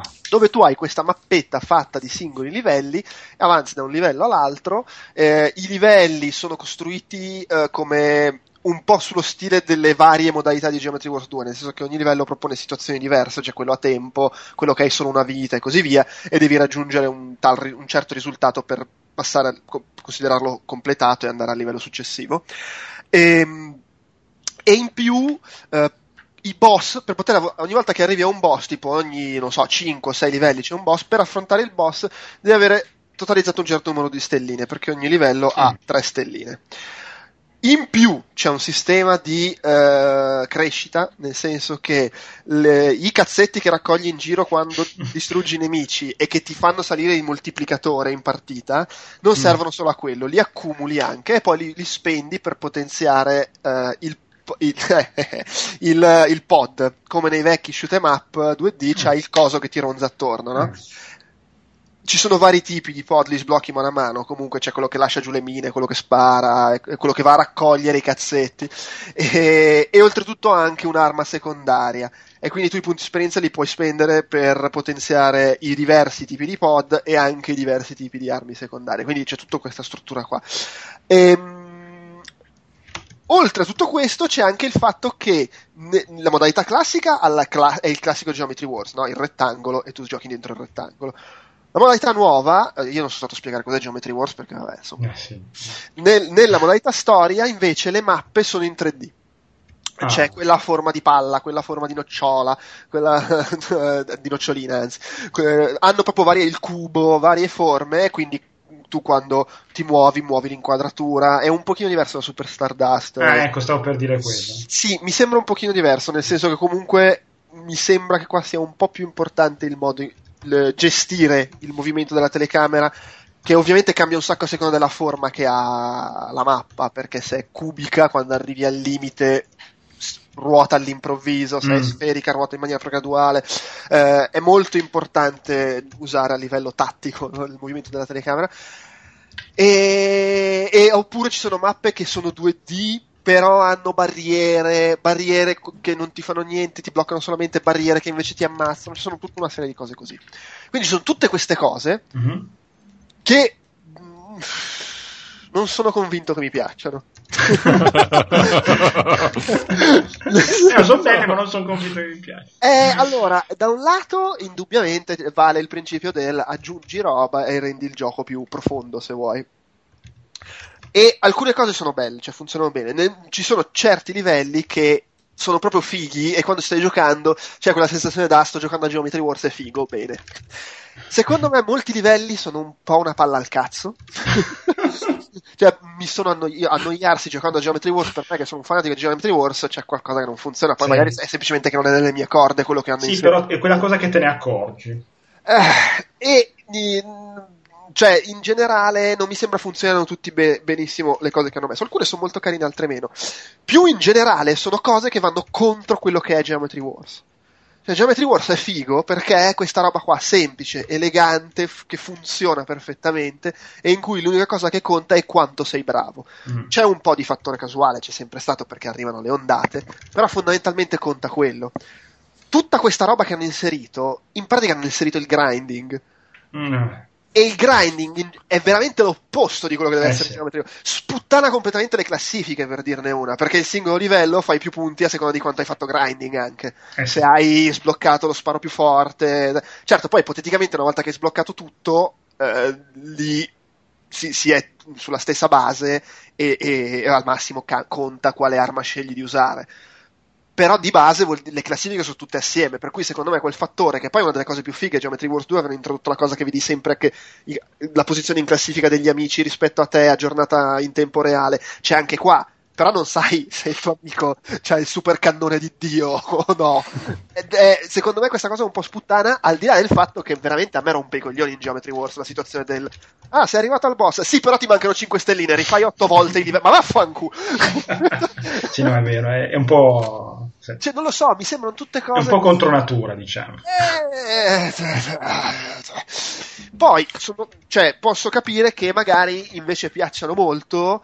E, e, quindi dipende anche un po' da come la prendi. Io la sto un po' prendendo in quel posto, però dipende da, da, da, se apprezzi o meno le novità. Secondo me alcune cose è abbastanza incontestabile che siano contro quello che dovrebbe essere lo spirito di Geometry Wars. Poi uno dice, vabbè, l'abbiamo fatto evolvere, non rompere i coglioni, c'ha le modalità classiche, giocati quelle, per carità di Dio. Però, boh, non sono, non sono convinto delle novità e non sono convinto che funzionino tutte bene con questo gioco qua. Però, magari è un problema mio, eh, per carità, cioè, capisco quasi, che possa piacere. Sembra quasi che volessero creare un free to play no, no, so, non è una battuta, nel senso alcune delle modalità che hai descritto tu sembra quasi che eh, avessero voluto mettere dei, dei eh, come si chiamano, di quei gates dove devi pagare, insomma, per tipo, ah, non c'è abbastanza stelline, vuoi comprare le stelline?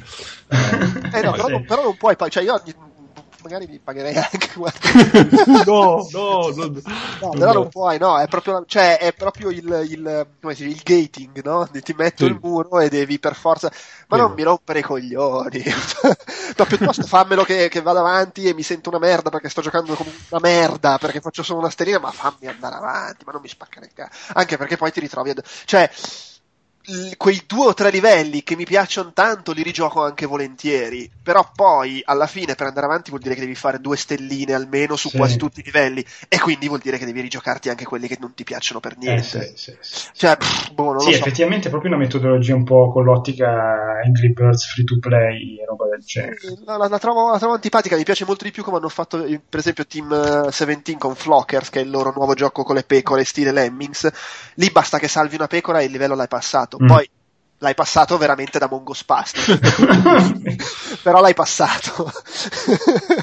e quindi poi decidi tu se, se, se vuoi. Però vabbè, que, quella, cioè, sono son, son scelte, eh, possono sì, sì. piacere. A livello di supercazzola del game design, secondo me, fermo restando che ti può piacere, certe cose cozzano proprio con quello che è Geometry Wars. Però vabbè, opinioni. Ok. Cioè, paradossalmente, secondo me, proprio per questi motivi e fermo restando che ci voglio ancora giocare un bel po' prima di dire ok la penso realmente così capisco che sia un gioco che può prendere 9 5, 8 dipende. Sì sì sì dipende proprio come l'approcci eh, mm.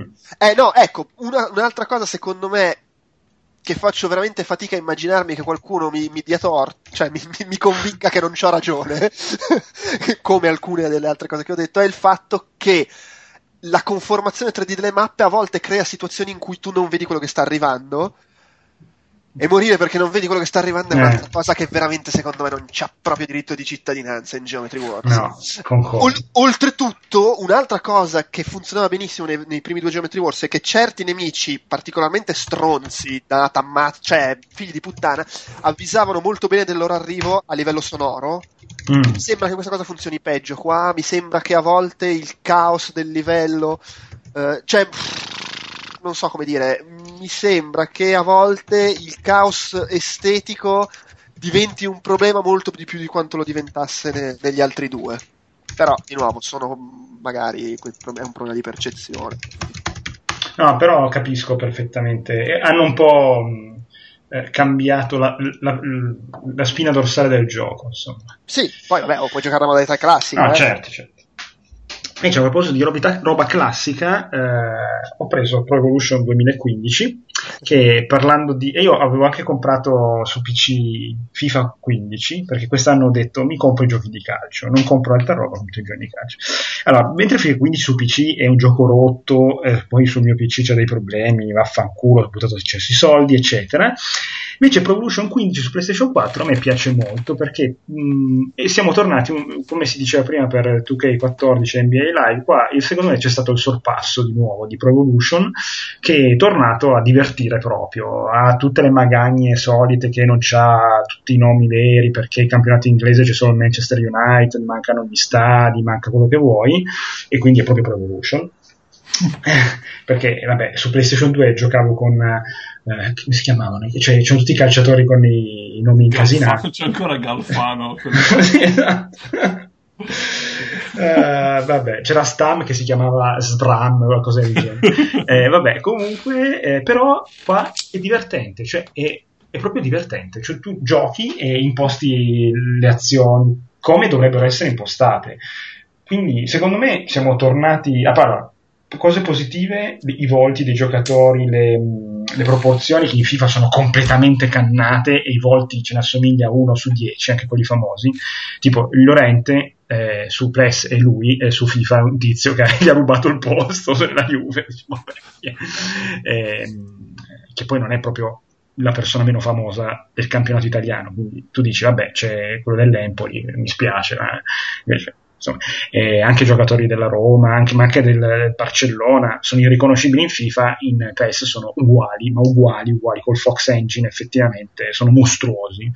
E, ehm, il gioco è molto divertente, la Champions League, eh, peraltro una cosa che non sono mai riuscito, nel senso, tu su PES inizi la, la tua stagione e fai il campionato, la Champions League, la Coppa Italia, che non si chiama Coppa Italia perché non c'è i diritti, però vabbè, mentre eh, FIFA ha tutti i diritti dei camp- tutti gli stati dei campionati italiani, da quel punto di vista lì è effettivamente imbattibile. E, mh, e ho provato un po' online che funzioni che su PES, non è, non è, prestantissimo, però quando becchi quello con la connessione decente riesci a giocare. Non ho mai provato le opzioni, come si chiama, My Club, mi sembra che è un po' la, la versione Konami di eh, FIFA Ultimate ehm, Play, no, sì, Ultimate, Play. Ultimate Team, so. Ultimate Team, esatto, eh, FUT. Ehm, però, insomma, secondo me quest'anno eh, Electronic Arts deve farsi un esame di coscienza e dire mm, mi sa che ce lo stanno mettendo in quel posto di nuovo, perché Konami è riuscita, oltretutto uscendo un mese e mezzo dopo il rivale, eh, ha, ha, fatto quello che forse molte altre software house dovrebbero fare, nel senso non scontrarsi come al solito nella stessa settimana con l'avversario diretto, prendersi più tempo, fare le cose meglio. Eh, purtroppo ci sono proprio cose intrinseche giapponesi che come la connessione ai server continua, che il gioco continua a fare continuamente anche mentre giochi la partita, ogni tanto questa cosa non, non rallenta il gioco ma lo appanna perché te ne rendi conto quando c'è qualcosa che sta tentando di accedere online, anche se stai giocando in single player. Eh, però devo dire che sono molto soddisfatto ed erano anni che non giocavo tanto un gioco, un gioco del calcio, tanto tanto tanto. Per esempio, ieri sera che c'era la Champions League, io stavo giocando eh, e stamattina quando sono andato in ufficio, hai visto il gol di Oriente? Io, ah, fichissimo, ieri con l'Atalanta due gol abbiamo fatto, quindi mi hanno guardato strano perché giocava contro eh, il Malmo, però vabbè, eh, questo dimostra comunque che mi sto divertendo parecchio e quindi è consigliatissimo direi. Eh, bene, se no, no, c'è ancora altro? No, non c'è altro, vedo, ci sono state tolte, e direi che possiamo tranquillamente passare al consiglio del tentacolo. Con vivo rammarico devo comunicarvi che per un imprevedibile disguido la copia dell'annunciato film cecoslovacco non è giunta in tempo. E quindi la proiezione non potrà avvenire. Via! Dove andate, fermi tutti? In sostituzione verrà proiettato l'immortale capolavoro del maestro Sergei M. Einstein, la corazzata Kotionkin. Ok. Dimmi, caro. No, ho, detto, no, ho semplicemente ok, tipo, ah, okay. vai, vai, ho, ho, rimosso, ho, rimosso, uno dei film che insomma, ah, ok, vai, vai, inizia tu. Io, io ah, gra- gra- grazie per la domanda. Uh, vorrei cominciare con The Double. The Double. The Double, un film del 2013 di questa volta ho chiesto come si pronunciava, perché l'altra volta ho fatto una figura un po' barbina, di Richard Ewadi, che è quello eh. di Submarine, di cui vi ho parlato un bel po' di episodi scorsi, per forse farvi mm, capire meglio di chi sto parlando, è uno dei due attori che faceva di IT Crowd, Mm, sì. uh, quello, l'attore nero, non il bianco, uh, ed è un film che ha come protagonista uh, Jesse Eisenberg, Um, ed è basato, cioè ispirato eh, dal libro di Dostoevsky, di cui io ovviamente non ho mai letto niente, non vorrei, non vorrei passare per l'intellettuale, io non ho mai letto nulla di Dostoevsky, però mi dicono dalla regia che è ispirato da... da... Che era uno scrittore. Esattamente, che era uno scrittore innanzitutto e in secondo luogo che è ispirato a questo libro.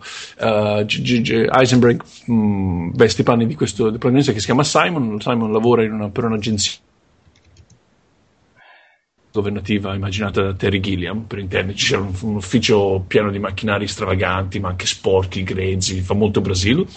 E, eh, e Simon è eh, per lo più diciamo, il classico uh, lavoratore debole, pushover, cioè che dove lo spinge dappertutto, e come tra l'altro la prima scena del film uh, stabilisce in modo perfetto, una, una, gran, una, gran, bella scena iniziale perché ti fa capire in pochissimo tempo che tipo di personaggio sarà il protagonista.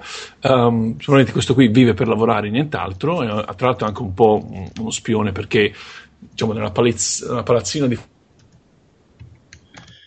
e poi anche la fotocopiatrice, non la macchina, cioè quella, la, la, ragazza addetta alla fotocopiatrice della, della, dell'agenzia, da lui che appunto lui prontamente si reca per richiedere una copia di un documento, cioè una sola, giusto per non dare nell'occhio proprio. Um, però anche questo vi fa, vi fa, capire un attimo che tipo di personaggio eh, praticamente sfigato sia.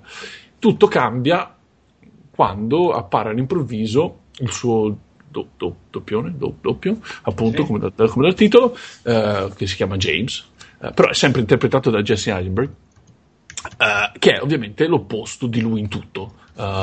e ovviamente nessuno, nessuno, si accorge minimamente che sono identici, non, non, vedono alcuna somiglianza fra i due. E essendo l'opposto, questo James diciamo, scala questa piramide aziendale in 448, tra l'altro sulle, sulle, spalle di Simon perché appunto si, um, um, dice appunto che il lavoro uh, prende il merito per il lavoro che fa Simon lo prende lui. Uh, ovviamente fre- finirà per fregargli pure la ragazza. Uh, eh. fino a che cioè, non, non, è uno spoiler nel senso è a metà del film tipo cioè, poi, poi succede altro ovviamente. Ehm, fino a che appunto Simon non ne potrà più e inizierà a farsi crescere un paio di palle insomma per, per, per la breve la, trama, sì, la trama volendo anche un po' cliché perché probabilmente non è la prima volta, soprattutto se avete letto il libro, non lo so, uh, di, di tale Dostoevsky, mi dicono che sia molto importante, uh, però per il resto non è cliché affatto perché comunque la realizzazione, tecnica è molto particolare, anche per quanto riguarda la, la cura della scelta delle musiche. Wadi ha per quanto mi riguarda, un gusto creativo davvero splendido. Ed è, eh, sì, è simile a quello di Gilliam, però volendo è come, um, come se fosse in grado no? di, di, di, fermarsi giusto un pelino prima di uh, scadere nella pazzia più totale di Gilliam. E questo per me lo rende anche un pochino più digeribile volendo. Uno potrebbe credere che è un po' più commerciale di Gilliam in effetti. E eh, un film interessante l'ultima menzione d'onore per la recitazione di uh, Jesse Eisenberg che riesce a risultare pietoso e faccia il culo nella stessa scena perché appunto interpreta due ruoli e beh, non, non, credo ci fossero dubbi sul fatto che sapesse recitare insomma anche, ha fatto vari film però da qui, qui davvero brilla particolarmente ecco, un, bel, un bel film. Bene bene. Ottimo. Eh, invece Andrea vai. Dove? Non lo so, non sono volgare, dai.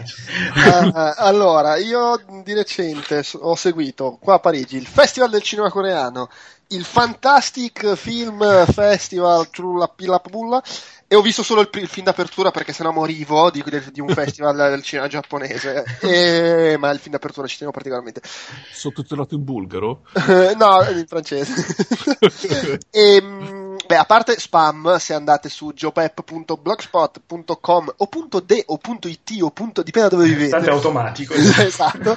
Eh, potete leggere tutti i post che ho scritto e che sto ancora scrivendo sui film, perché ovviamente qua... Anche in questo momento. sì, esatto. Sto, beh, sì, io adesso metto qua, correggo qualcosa, eh, perché ov- ovviamente sono parecchi film. Mi limito a citarne uno per ogni cosa, così eh, anche velocemente.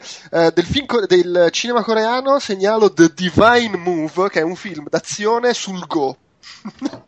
Il Go, il gioco di, il gioco di Esatto, sì, il gioco quello de, de, de, delle pedine bianche e nere, eh, che in pratica parla di, di, di, questo giocatore di Go professionista che però va male, il fratello lo coinvolge in una, in una roba di, di go eh, clandestino con le scommesse e i criminali, finisce malissimo, fratello morto, lui in prigione, e decide di vendicarsi. E quindi c'è tipo il montaggio alla Rocky con lui che gioca a go e impara a pestare la gente. Come kickboxer, con go. Esattamente. E praticamente il film diventa Ocean's Eleven, nel senso che lui mette assieme il gruppo di giocatori, però col go e le coltellate in faccia. Me l'hai venduto. Immaginati anche un po' Casino Royale, solo che al posto del, del Texas Hold'em c'è il Go. Quindi c'è, c'è, la partita decisiva a Go e cose del genere.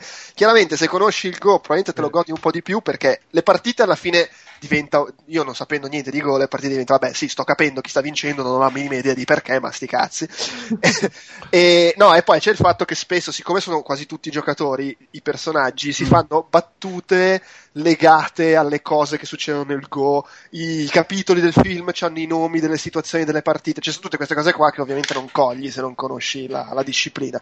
Però a parte quello, il film è divertente, è, è, il classico film coreano che si prende mortalmente sul serio nonostante ci siano dei personaggi assurdi e quando volano le mazzate sono belle e quindi lo, in mezzo ai vari film coreani, eh, consiglio questo The Divine Move, la mossa divina, perché è bello, belle scene d'azione e un tema comunque bizzarro per un, un film d'azione.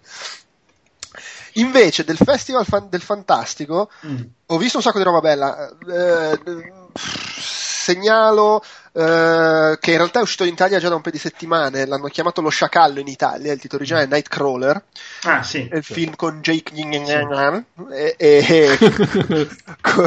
e tra l'altro il primo film da regista di li, confondo, li, confondo, perché ci sono tipo tre fratelli, Gilroy, che il suo fratello maggiore è quello che ha fatto Michael Clayton ha scritto tipo tutti i Born e altre ah. cose.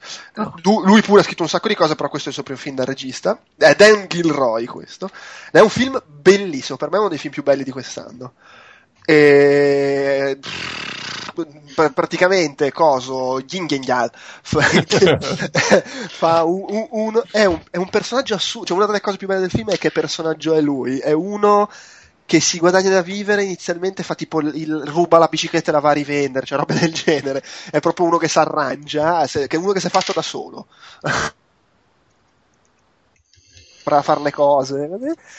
E scopre un giorno che se filmi la gente morta male in autostrada e cose del genere e puoi vendere i video a, ai notiziari ci fai i soldi. E da lì parte un po' tutta sta parabola su lui che va a filmare le, cose, le, le, le peggio cose turpi ed è questo personaggio assurdo che riesce a rigirarsi la gente usando sempre una logica impeccabile, cioè è, è, uno che tipo, non lo so, ti mette sotto con la macchina e poi a parole ti convince mm. che è mm. colpa tua e tu gli dai ragione. Cioè, ed è un film bellissimo, scritto benissimo, uh, c'ha dei bei temi, non è solo perché lo sciacallo... Uh, parla sicuramente di not- notizie, le notizie, come vengono trattate le notizie, il far soldi sulle tragedie della gente così, ma non parla solo di quello, eh, è, è, proprio interessante anche le cose, per le cose che dice e oltretutto eh, verso la fine c'è un inseguimento in macchina pazzesco, roba tipo fategli fare il prossimo Fast and Furious. no, è allucinante. Grosso, okay.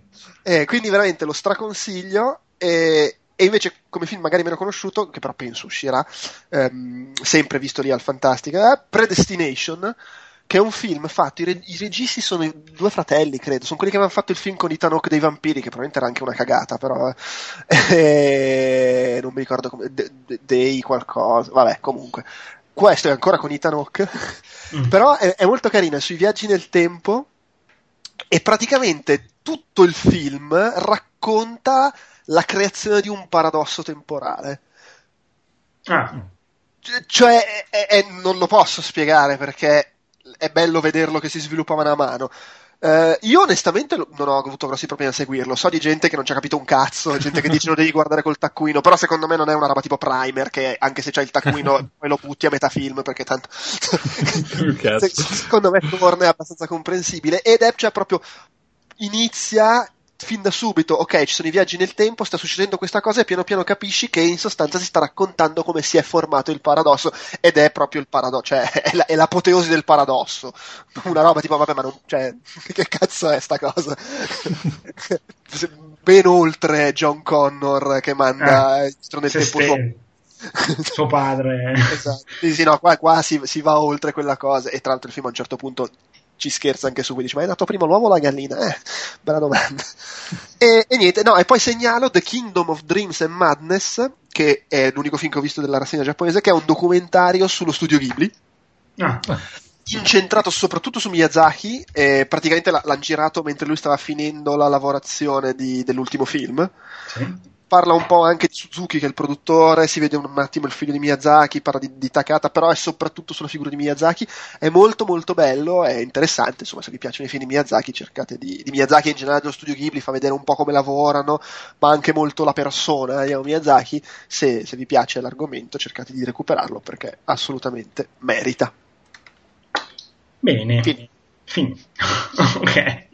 Eh, io invece parlo, e non ne sto proprio a consigliare, ma parlo di Gotham, la serie tv ovviamente ispirata a Gotham City, a Batman e tutto l'armamentario di personaggi eh, della DC. Allora, Gotham, per chi non lo sapesse, è una storia ambientata eh, quando Bruce Wayne, Catwoman, il pinguino, cani e porci erano dei ragazzini e ovviamente si apre, questo non credo sia uno spoiler così grande, eh, con la cinquantesima versione della morte, della morte dei genitori.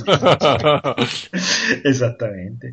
Eh, allora, cosa c'è di buono, cosa c'è di meno buono in questa serie? Ammetto che non ho ancora visto tutte le dieci le puntate che sono uscite, eh, credo che in Italia siano abbastanza vicine, cioè le diano un paio di settimane o tre settimane dopo che sono uscite negli Stati Uniti perché sono alla 7, credo, su Mediaset Premium.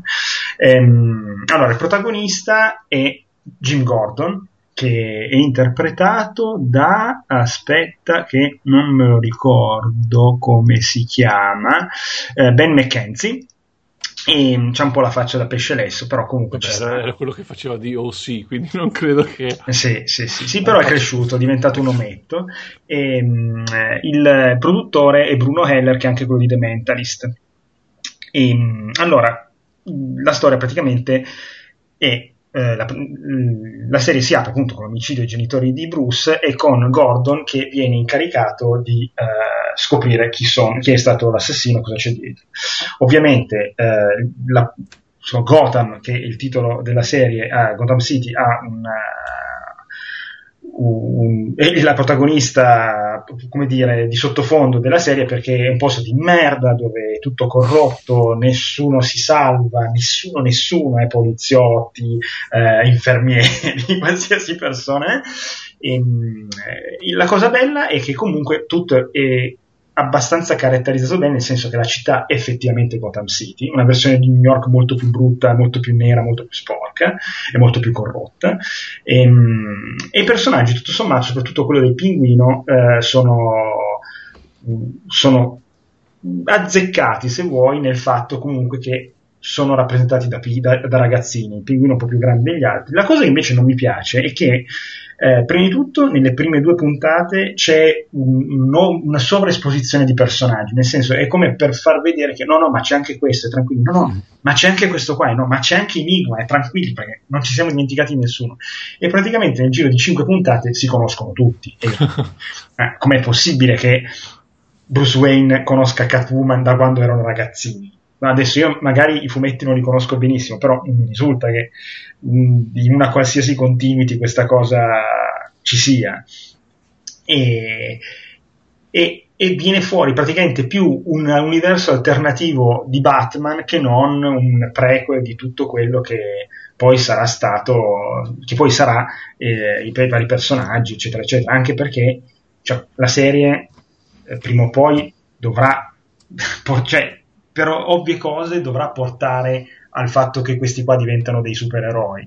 Il fatto che Bruce Wayne abbia oh, 12 anni diventa lunga la cosa. e fa proprio l'effetto Smallville, eh, però... Esatto, si stava per suggerire sì, sì, no, no, fa l'effetto Smallville ma della DC, quindi tutto nero, tutto triste, tutto eh, con il cilicio, con le frustate sulla schiena e, e non tutto ole ole come, come Smallville. Eh, c'è da dire che uno dei allora, due personaggi più azzeccati sono quello che fa il pinguino e Alfred, eh, per due motivi diversi. Quello che fa il pinguino è, è proprio lui, cioè è, è, è, bravo anche come attore secondo me, perché anche nella versione originale sa, salta fuori molto più del resto. E Alfred invece che è interpretato da eh, eh, Sean per- Pertwee, che è quello che fa anche... Uh, porca miseria ha fatto diverse cose che adesso non mi vengono. Comunque... Tutti i film di Coso, di... del migliore degli Anderson, il regista di Mortal Kombat Resident Evil. Paul Anderson. sì. Uh, il migliore di Anderson. Comunque fa un Alfred che tratta malissimo Bruce Wayne, lo tratta malissimo, altro che signorino ha bisogno di qualcosa. No, devi smettere di, di compiangerti, i tuoi sono morti, hai capito? Cioè, la roba di una violenza inaudita. Gli alimenti, stronzo. Sì, sì, sì, lo, ma lo tratta di merda. Che poi alla fine, però, è lui che si interessa, va da Gordon, cerca di capire.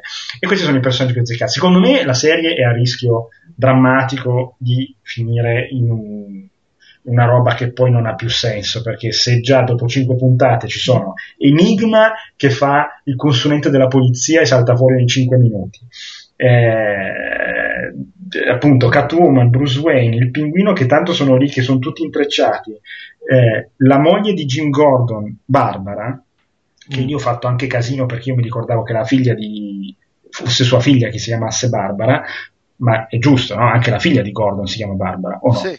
Ah, sì, ecco, qua la moglie. Barbara Gordon è cosa? Batgirl. Esattamente, che ha una cosa, una storia un po' strana de, del passato di droga, un amante donna, cioè dici, vabbè, vabbè. Eh, quindi vedrò ancora qualche puntata, però potrebbe essere una grande minchiata o potrebbe essere carino da vedere. Da, da, da vedere, da vedere. Io, io, ne ho sentito dire come, ma da qualche parte in questo telefilm ci sarebbe anche un poliziesco interessante, se non fosse che ogni 5 minuti arriva qualcuno che dice ciao, io diventerò il pinguino, ciao, diventerò Catwoman, ciao. Io... Sì, il poliziesco interessante però è la stessa cosa che capita vedendo il Cavaliere Oscuro di Nolan, cioè è un film di mafia con dei tizi vestiti da circo, che ah, poi a me piacciono, eh, nel senso, a me diverte tutto. Sì, è, è, che però, è, che però, nei film di Nolan ce ne sono due di rincoglioniti, qua ce ne sono 14. E qua, ogni, sì, qua ce ne tanti, tanti, tanti. Sì, sì, eh, sì eh, però il, il, la cosa. Ma poi, scusa, il, mm. cioè, la cosa assurda di questo telefilm è che avevano il, il, fumetto già pronto da rifare uguale, che era Gotham Police Department, che è il certo. fumetto sulla polizia di Gotham ma cioè con Batman adulto nel senso. Su come essere poliziotti in un posto dove ci sono sti rincoglioniti che vanno in giro in costume e, che però è, era incentrato sulla polizia cioè ogni tanto arriva magari Batman così ma era incentrato su quello invece hanno fatto hanno, sta roba. hanno puntato sul fanservice hanno puntato. Sì ma neanche tanto perché normalmente avevano paura di fallire miseramente hanno fatto ah sì facciamo vedere che ci sono tutti quanti così sono tutti contenti poi in realtà non hanno accontentato eh, la prima puntata i primi 20 minuti della prima puntata è agghiacciante eh, perché tu vedi praticamente tutti i nemici di Batman nel giro dei primi 20 minuti. Cioè, almeno è un, tipo, è un, montage, almeno, è tipo stile montage. Tipo no, no è, no, è tutto seguito già in una storia che si imbastisce nei primi 20 minuti. A parte che la prima che si vede è sta ragazzetta che fa Catwoman, che si spara le pose da gatta, ha 12 anni, ed è lì messa tutta eh, tipo adesso salto giù, adesso mi metto accosciato, eh, ragazzi, no? c'ha 12 anni, porca miseria. Eh, sì, porca miseria, insomma, almeno, è Michelle Pfeiffer, questa qua, scusate. Ma fra l'altro, non, cioè, se ci pensate, è un po' assurdo. Eh, non capisco se è la maledizione del telefilm degli anni 60, ma è un po' assurdo che sia dal telefilm degli anni 60 che non fanno un telefilm su Batman, considerando che ne hanno fatti tipo 5 su Superman, hanno, hanno, la, sì, du, no. due su Flash, hanno fatto questo eh, e non fanno il telefilm su Batman. Cioè, pur di non fare il telefilm su Batman, fanno, hanno fatto prima il telefilm su Batgirl con la prima puntata che Batman dice io me ne vado da Gotham, ciao. Ma come? Poi ha, ha, adesso hanno fatto Gotham, che, che, non c'è Batman perché è bambino. Eh, hanno fatto Arrow eh, che tra l'altro è anche successo, è tipo metà dei nemici sono presi dall'universo di Batman, però non c'è Batman. Cioè, ma non capisco, sta, ma, ma, fate il telefilm di Batman, ma non perché? So. Continuano a girarci attorno, ma da 30 anni! Non, non la capisco. Secondo me perché non hanno i soldi per fare la Batmobile. allora... Vabbè, ma cioè, voglio dire... Eh, ok, non hanno i soldi per fare la Batmobile, però alla fine Batman devi fare uno in costume che pesta la gente, non è che non è, l'hai fatto di Superman il telefilm. Sì, sì, sì, peraltro N Superman tipo Lois e Clark. No, e, e, oltretutto diventa veramente perché adesso vabbè, io seguo Arrow che è una tamarrata, però sì, è una tamarrata forte. E, cioè Arrow, appunto, c'è sta cosa che veramente metà della gente che appare viene da Batman, cioè il cattivo della terza serie è Rasal Ghul. e oltretutto adesso hanno tirato fuori Flash che è nello stesso universo, stanno continuando a, a, a, dire ah quello lì potrebbe diventare quel supereroe là, cioè fanno tutto il fanservice, eh, ma Batman no. E hanno, e hanno, chiuso la serie di Wonder Woman che doveva partire, poi non è più partita. Sì, quella vabbè non l'hanno... E adesso si parla di fare Supergirl e stanno uscendo voci che forse lo mettono nello stesso universo di Flash e di, e di Arrow, ma Batman ma perché? Cioè, ma, fate, ma non, sto, non, perché io lo voglia, eh, ma non lo capisco perché non lo fanno e oltretutto si vede che lo vogliono fare, altrimenti non farebbero tutti questi telefilm che p- rubano i pezzi a Batman. che cazzo, boh, vabbè. No, comunque, boh, diamo il beneficio del dubbio, ma potrei smettere di guardarlo e continuare con Person of Interest. A me ha stato di cagata dal primo trailer. Eh, è, è, lì, è, lì, in mezzo, sta navigando tra la mm e la merda. Certo non sta navigando tra ah figata, no. Va anche detto che è pieno di telefilm che sono partiti male e poi hanno trovato la quadra e sono diventati molto belli. Per cui e il fatto che qua ti scontri contro un, uh, un'iconografia di personaggi, un conto no, certo. è rischioso. Insomma. No, è chiaro, sì, però sai, magari trovano l'equilibrio giusto. Sì, sì, sì. sì, però secondo me l'equilibrio giusto lo trovi anche quando c'è Bruce Wayne che cresce e picchia la gente. Cioè, finché è un ragazzino Vabbè, no, che ma, si taglia le vene, si taglia il braccino. Non ci arrivano a quello. Eh cioè. no, non possono arrivarci, minchia, eh, di, eh, ma è per quello che devono riuscire a farlo funzionare nelle cose che non sono l'elemento eh, sì, sì. di supereroi. Eh, perché non ce l'hai Batman, se no come eh, fai? Concordo. Bene, dopo questo sproloquio su una serie che smetterò di vedere dopo domani, eh, Hotel Budapest, sti cazzi. Sì, perché non mi ricordavo esattamente come si chiamava. Uh, The, The Budapest yeah. Hotel, sì qualcosa del ciclo esatto del 2014 Wes Anderson che perché se lo chiede è il migliore degli Anderson. Però, però, capisco che il guilty pleasure di Mortal Kombat insomma, non mi piace non usare mai più con me il termine guilty pleasure che non mi piace. Non ti piace? No, non mi sento colpevole. Se guardo ora perché mi piace andate a fanculo voi e i vostri giudizi. Di merda. Io non mi sento colpevole perché faccio una cosa che mi piace. Sentiteci voi ma che cazzo di termine è? Perché uno si deve sentire in colpa perché fa una roba che gli piace? Oh, è? È, è, molto, è molto inglese mettere, mettere, le mani avanti, ma io guarda, mi sento... Sì, no, lo so, lo so. E, e, che sta di? Mi sono dimenticato l'altro Anderson, Wes Anderson. Sì. E per quanto riguarda l'ennesimo capolavoro uh, della, de, de, de, del, dell'Anderson migliore, uh, che tra, però metto le mani avanti anche qui, secondo me, da, dai tempi di Royal Tannenbaum in poi, che secondo me non è sbagliata una. Uh, e tra l'altro anche Rushmore e Rocket qualcosa, non erano neanche terribili, però non erano all'altezza dei suoi, dei suoi ultimi, um, delle sue ultime opere, compreso Fantastic Mr. Fox, mi è piaciuto tantissimo, e ci aggiungo anche questo perché secondo me è assolutamente all'altezza dei suoi, dei suoi vari sforzi. Parla di sto Gustav H. H, che è il, legend- cioè, il fittizio leggendario portinaio di questo Grand Budapest Hotel, Grand Hotel Budapest, non mi ricordo eh, come si mettono le tre parole, e, eh, e riviviamo la sua beh, strampalata storia dagli occhi del suo, uh, del suo braccio destro, immagino sia questo un giovane chiamato Zero. e, e, la trama, diciamo, mi fermo qui, che comunque è, è, meglio, è meglio scoprirsela da, da, da, soli. Però quello che mi premeva dire è um, che. Um, cioè, veramente come questo regista sia sempre in grado di far sembrare facile, uh, effortless, effortless, ragazzi, senza eh, sforzo. senza sforzo. Eh? Il, trucco più difficile secondo me del mondo del cinema, cioè, ovvero farti immergere in un universo parallelo, volendo, dove il tempo si ferma e tu pendi da ogni scena che ti viene proposta, uh, vuoi perché la messa in scena sia particolarmente ben riuscita o, cioè, o, anche perché comunque per quello che dicono i personaggi come lo dicono.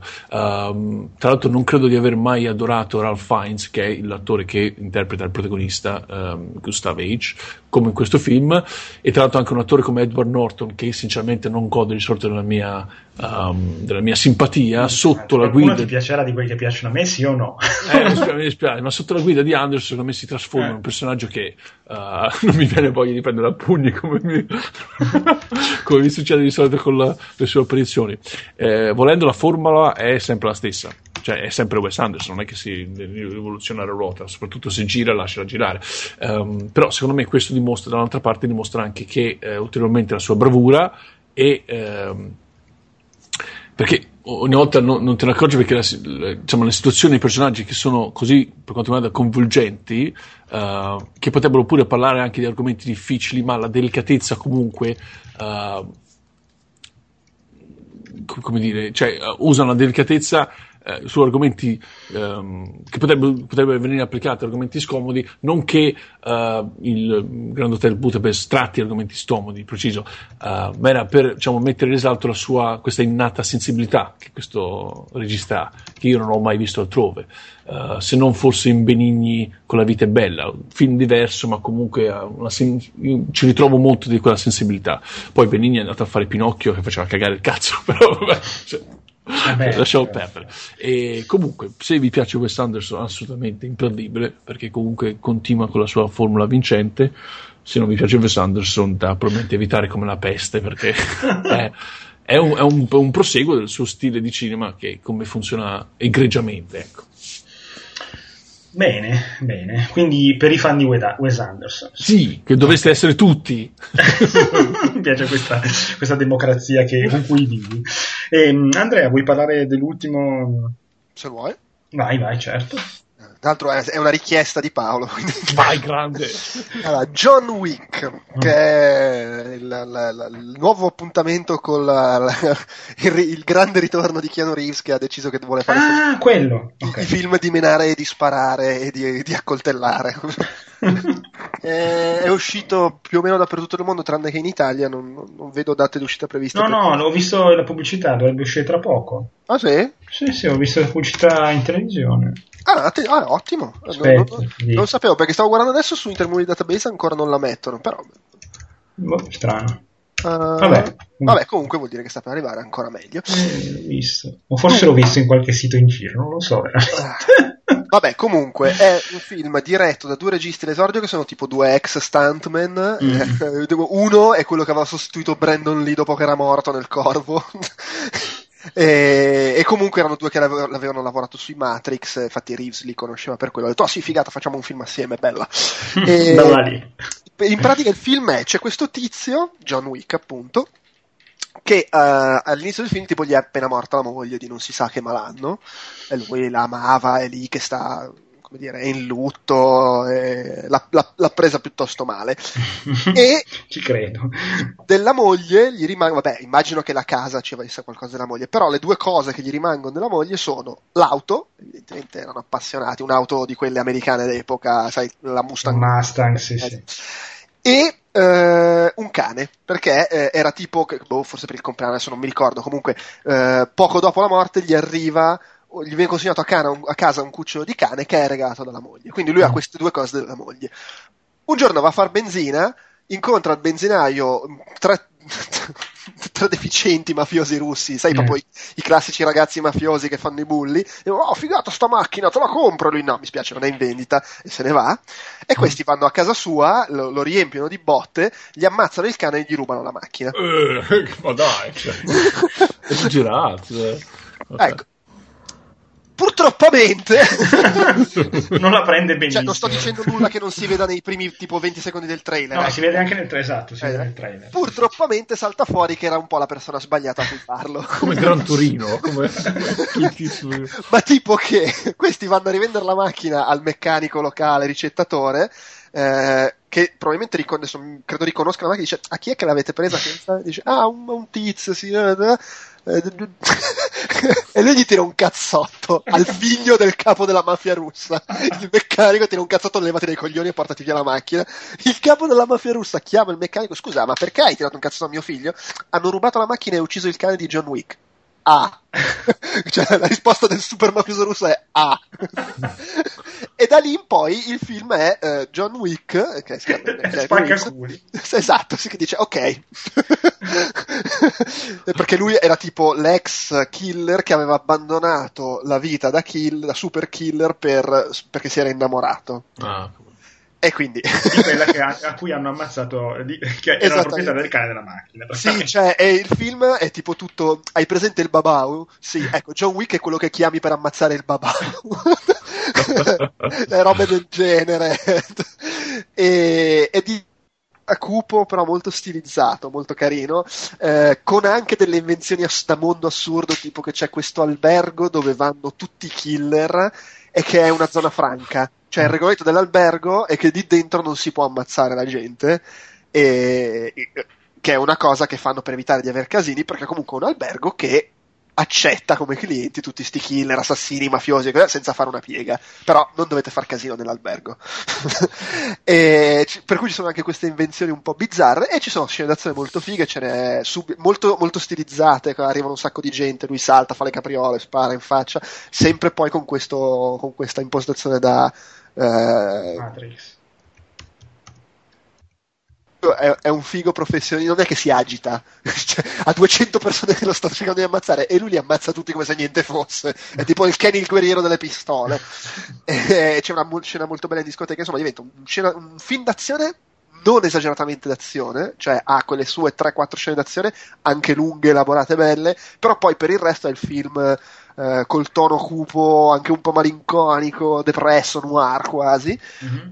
Bello, lui è bravo, eh, non è The Raid per capirci, cioè non è brutalità e massacro dall'inizio alla fine, però funziona, è divertente, c'ha un bello stile, una bella estetica, diretto bene, eh, e, an- e anche, anche, delle gag divertenti. Poi c'è Adrian Panichi che è sempre Old Bang, quindi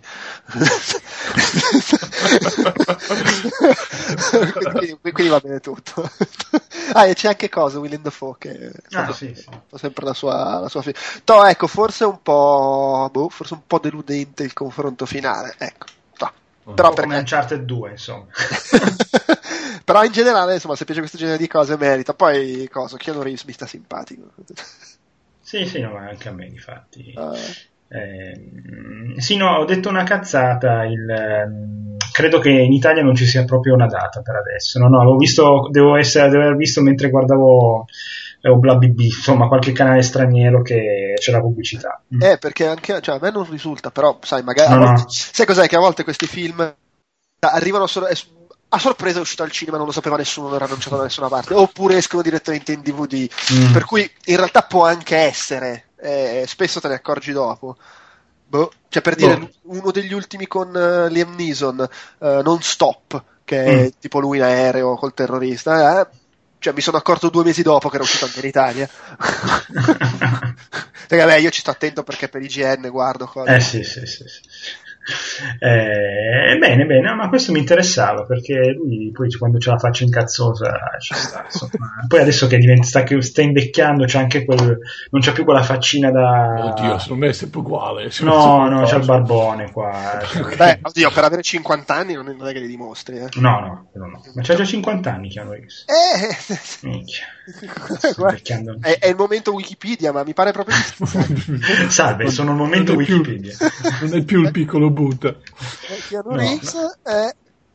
li ha fatti a settembre, 50 Minchia. anni. Cioè, onesta, oddio, si tingerà magari i capelli, non lo so, però sì, sì, sì, onestamente però... c'è, c'è, chi li dimostra molto di più. Sì, sì. Eh beh, beh, gente di 40 anni che ne dimostra di più. Ah, tipo io. Però... però no, se penso che Matrix è del 99, mamma mia, va bene. Ehm... Vabbè, lasciamo stare che io ho visto, ho rivisto Nightmare l'altra settimana. Lì, Ma Nightmare il primo, quello con, sì, sì, quello dove, viene, dove, viene, risucchiato nel sangue il buon Johnny Depp. È quello che ha 30 anni ed era il primo ruolo di Johnny Depp. Cazzo, che bello. Mi raccomando, non ti addormentare, ok. okay, okay. Comunque devo dire, i Nightmare sono 9 mi sembra. Oh, a me sono piaciuti tutti. Allora, Forse... Sono 7 sette. Sono sette, scusa. Sono poi sette. c'è Freddy contro Jason no, e, poi no. e, poi c'è, il remake. Però sì, sono sette. No, poi, sette. Poi, che poi sarebbero sei perché il settimo è quello ambientato nella realtà. Ma è una sorta di reboot, insomma, una roba strana. Eh, come se sì, cioè quello dove lui si incazza perché ha smesso di fare i film su di lui. esatto. No, a me è sempre piaciuto. Freddy per me è sempre stato il personaggio sì, dell'orrore no, preferito. Comunque è vero, nel senso, non è che non ce ne siano di brutti perché il sesto è veramente brutto. Il però, sesto lo metto. Però mi è, è quello che era uscito in 3D con gli occhialetti rossi. Ah, sì. Però per essere quel tipo di cosa lì, cioè la serie horror degli anni 80 con 50.000 film, cioè obiettivamente venerdì 13 è molto peggio come qualità. Sì, no, ha una media molto più alta Nightmare. Il terzo... fa cagare anche il primo di venerdì 13, per cui voglio dire che di solito si dice sempre ah, il primo è quello bello e poi no, no, venerdì 13 per me fanno cagare tutti. Cioè, fanno cagare, poi sono divertenti da vedere, eh. però sì, no, no, Nightmare è un'altra roba, un altro, un altro livello. E va bene, dopo, dopo aver eh, riesumato dal mondo dei morti il buon eh, Freddy Krueger, cosa che andrò a dormire tra 5 minuti, quindi se non ci sentiamo più è stato bellissimo. E, niente, vi ringrazio come sempre. E, e poi appunto buon Natale, nel buon Natale esatto buon come dicevamo all'inizio della puntata. Se non ci sentiamo più eh, buon Natale. E, ehm, e, basta direi. Tutto a posto. Se mai ci sarà un momento lo faremo anche l'anno prossimo di dire quale gioco è stato più bello dell'anno. E, magari non frega un cazzo nessuno magari, magari se riusciamo lo facciamo nell'episodio di Natale magari lo facciamo nell'episodio di Natale, esattamente. Allora, niente, eh, buonanotte, un salutone e alla prossima. Eh, un ciao a tutti. Ciao ciao. Ciao. Ciao.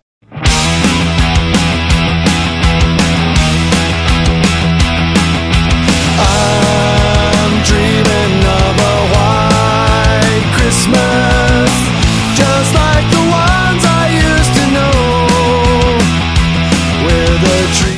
piccola nota prima dei soliti contatti, non andate via al termine perché ci siamo io e Paolo che discorriamo di amenità varie, supereroi, Batman, film, eccetera.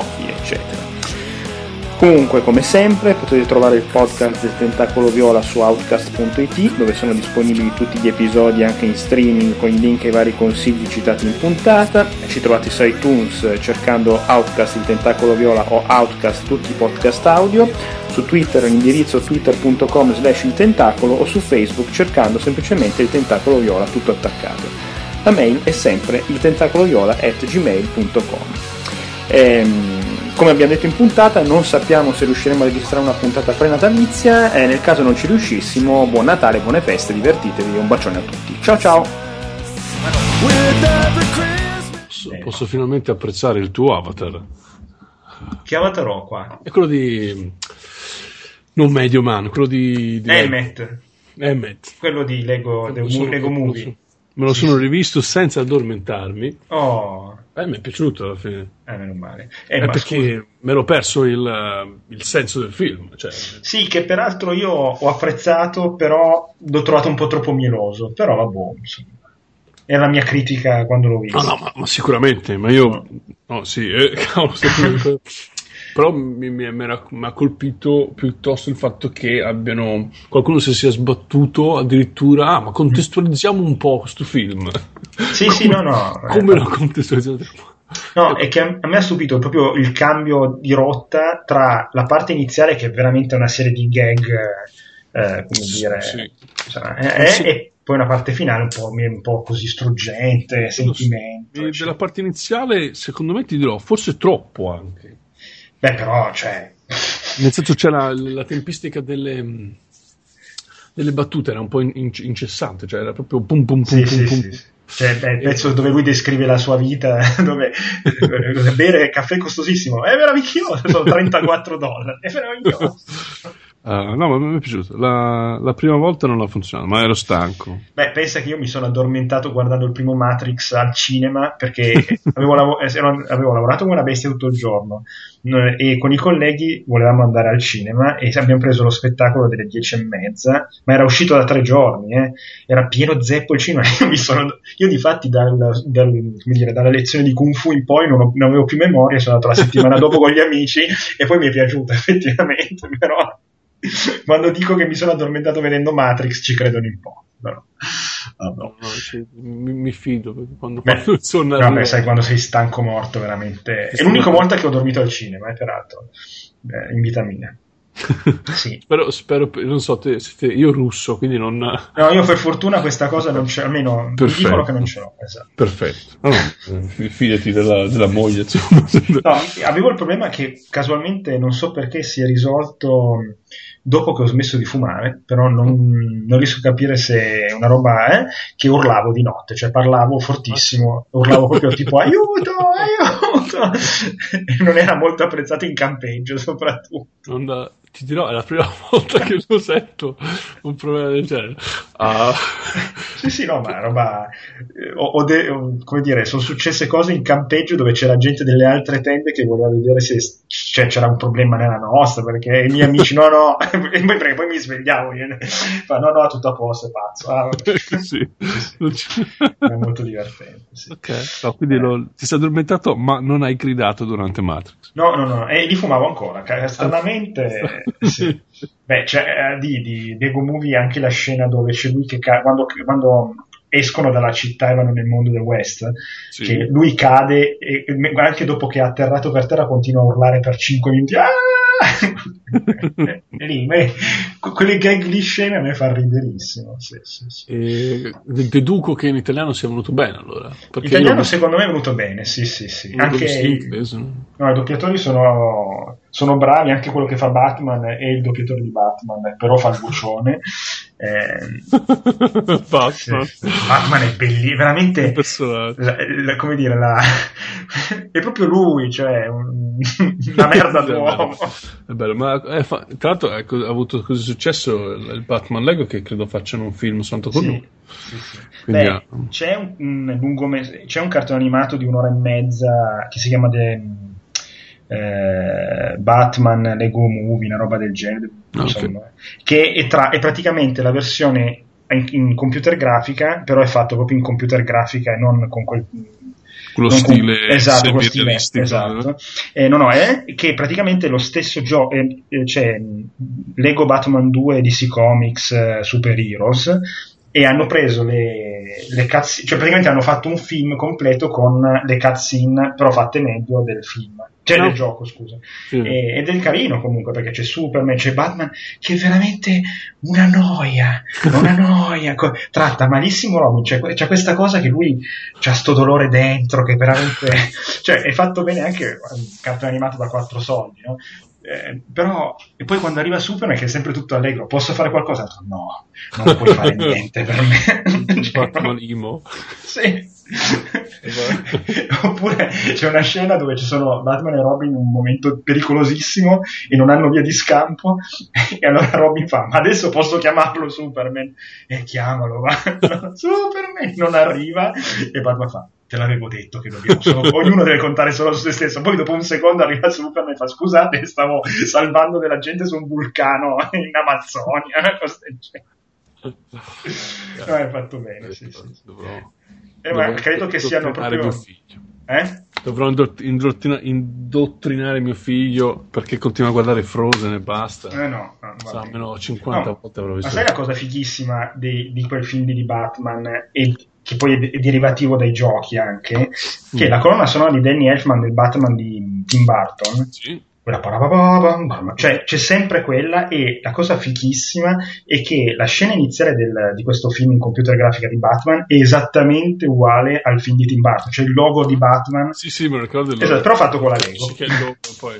esatto. Che gran film, che gran film. Ecco là, sì, sì, sì. Non devo riguardare. Sì. Peraltro, segnalo che tanto non serve, eh, non serve a niente a nessuno perché i deal di Amazon finiscono in questo momento, questo che sto dicendo.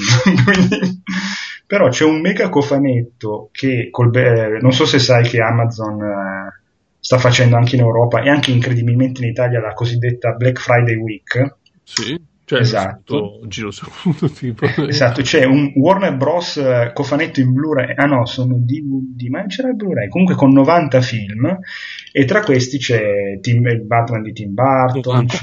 Sì, sì, 90 film. Vedo che ci sono anche i Goonies, eh, e, e, c'è anche il Batman di Tim Burton e un paio di Nolan, così giusto per... Ne hanno presi a caso, no? Cioè 300. Quelli, quelli di Schumacher l'hanno ovviamente. quelli di Schumacher eh, non ci sono, sai cazzo veramente quelli erano io ti dirò da, da ragazzo il Forever a me mi era pure piaciuto era... Ma, scusa quando è uscito Forever eh, io avevo 25 eh, anni eh, io con, c'ho meno anni di te. Eh, sì sì no stavo pensando quando era uscito fammi vedere.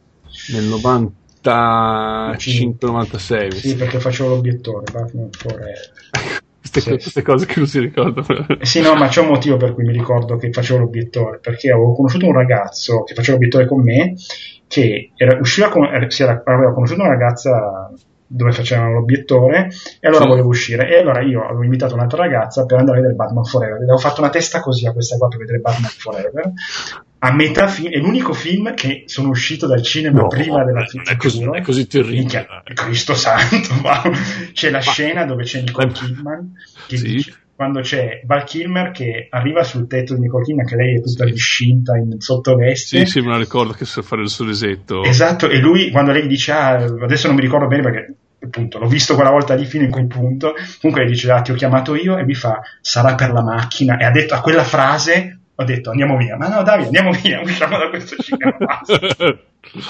uh, uh, deduco che tu non abbia visto Batman e Robin. No, li ho visti tutti quelli dopo. Come sì. hai fatto sopravvivere a Batman e Robin? Eh, ma perché li ho visti a casa da solo e non mi sentivo in colpa per aver trascinato una donna a vedere una merda così.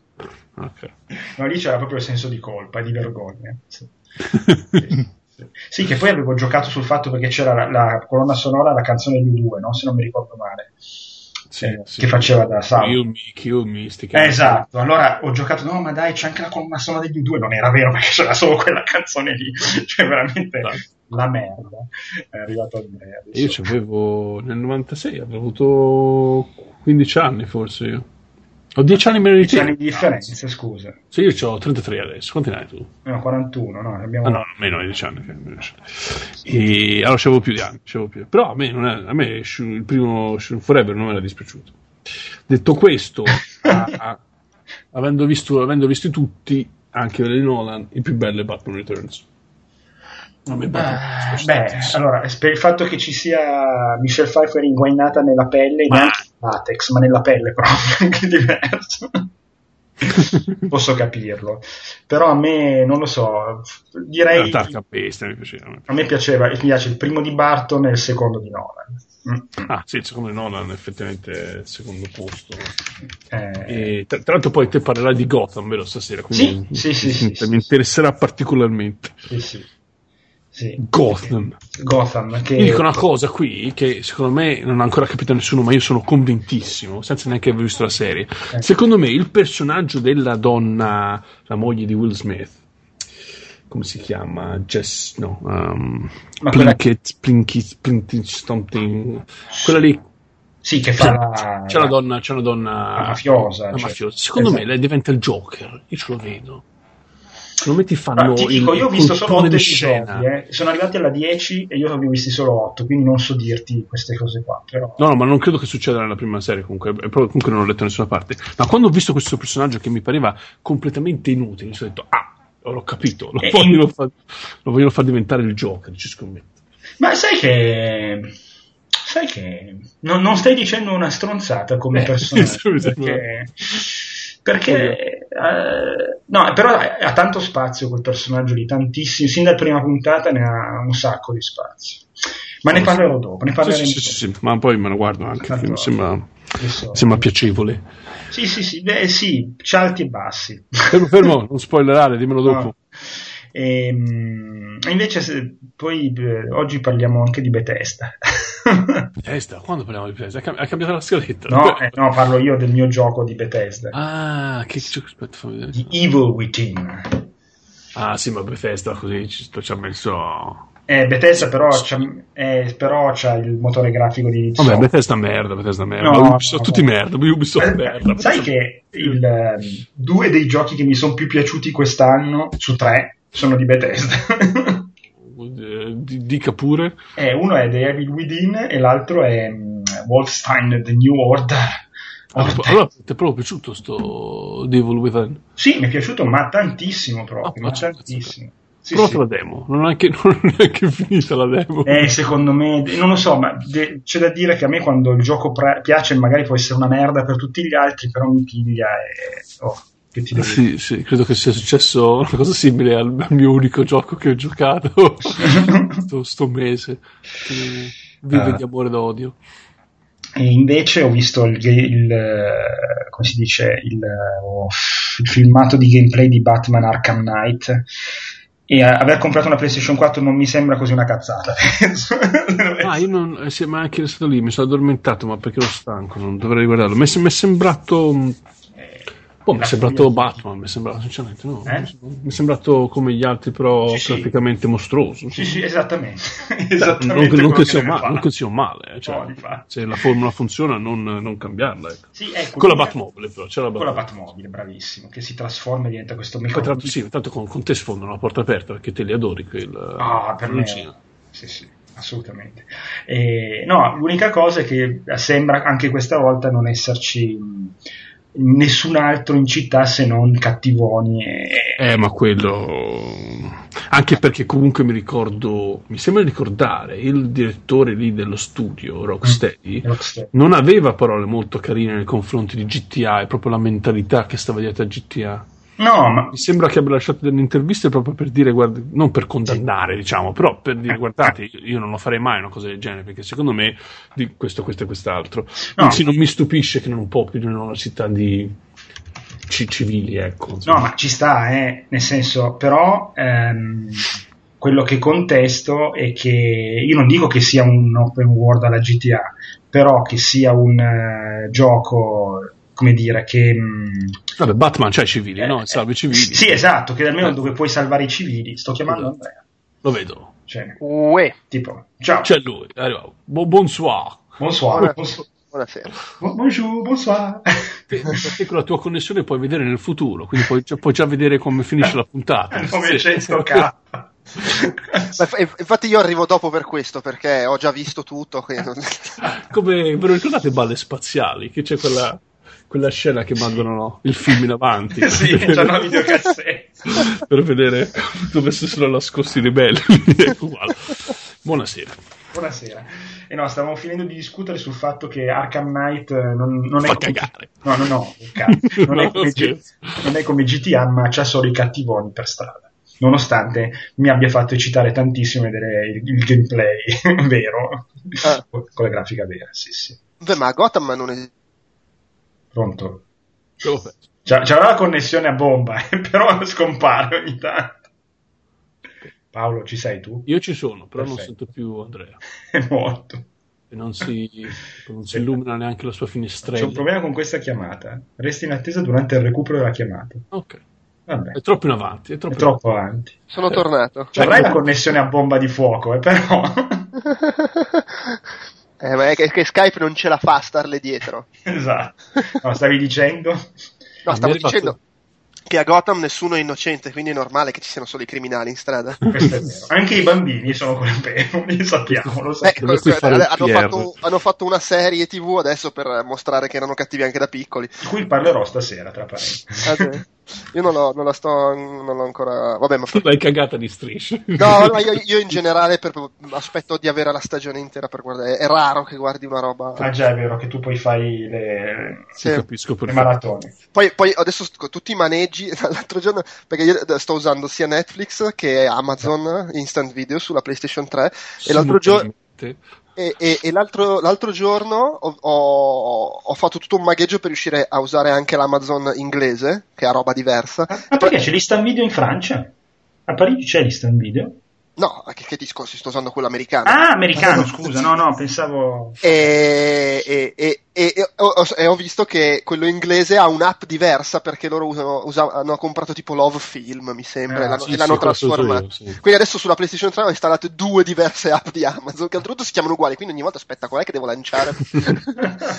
e ho visto che sul, sull'Amazon inglese eh, c'è, se, hai, se sei abbonato Prime, gratis Constantine ah, e, e, quindi appena, sì, finisce, appena, finisce, Constantine farò il mio mese di prova di Prime gratuito sull'Amazon inglese per vederlo.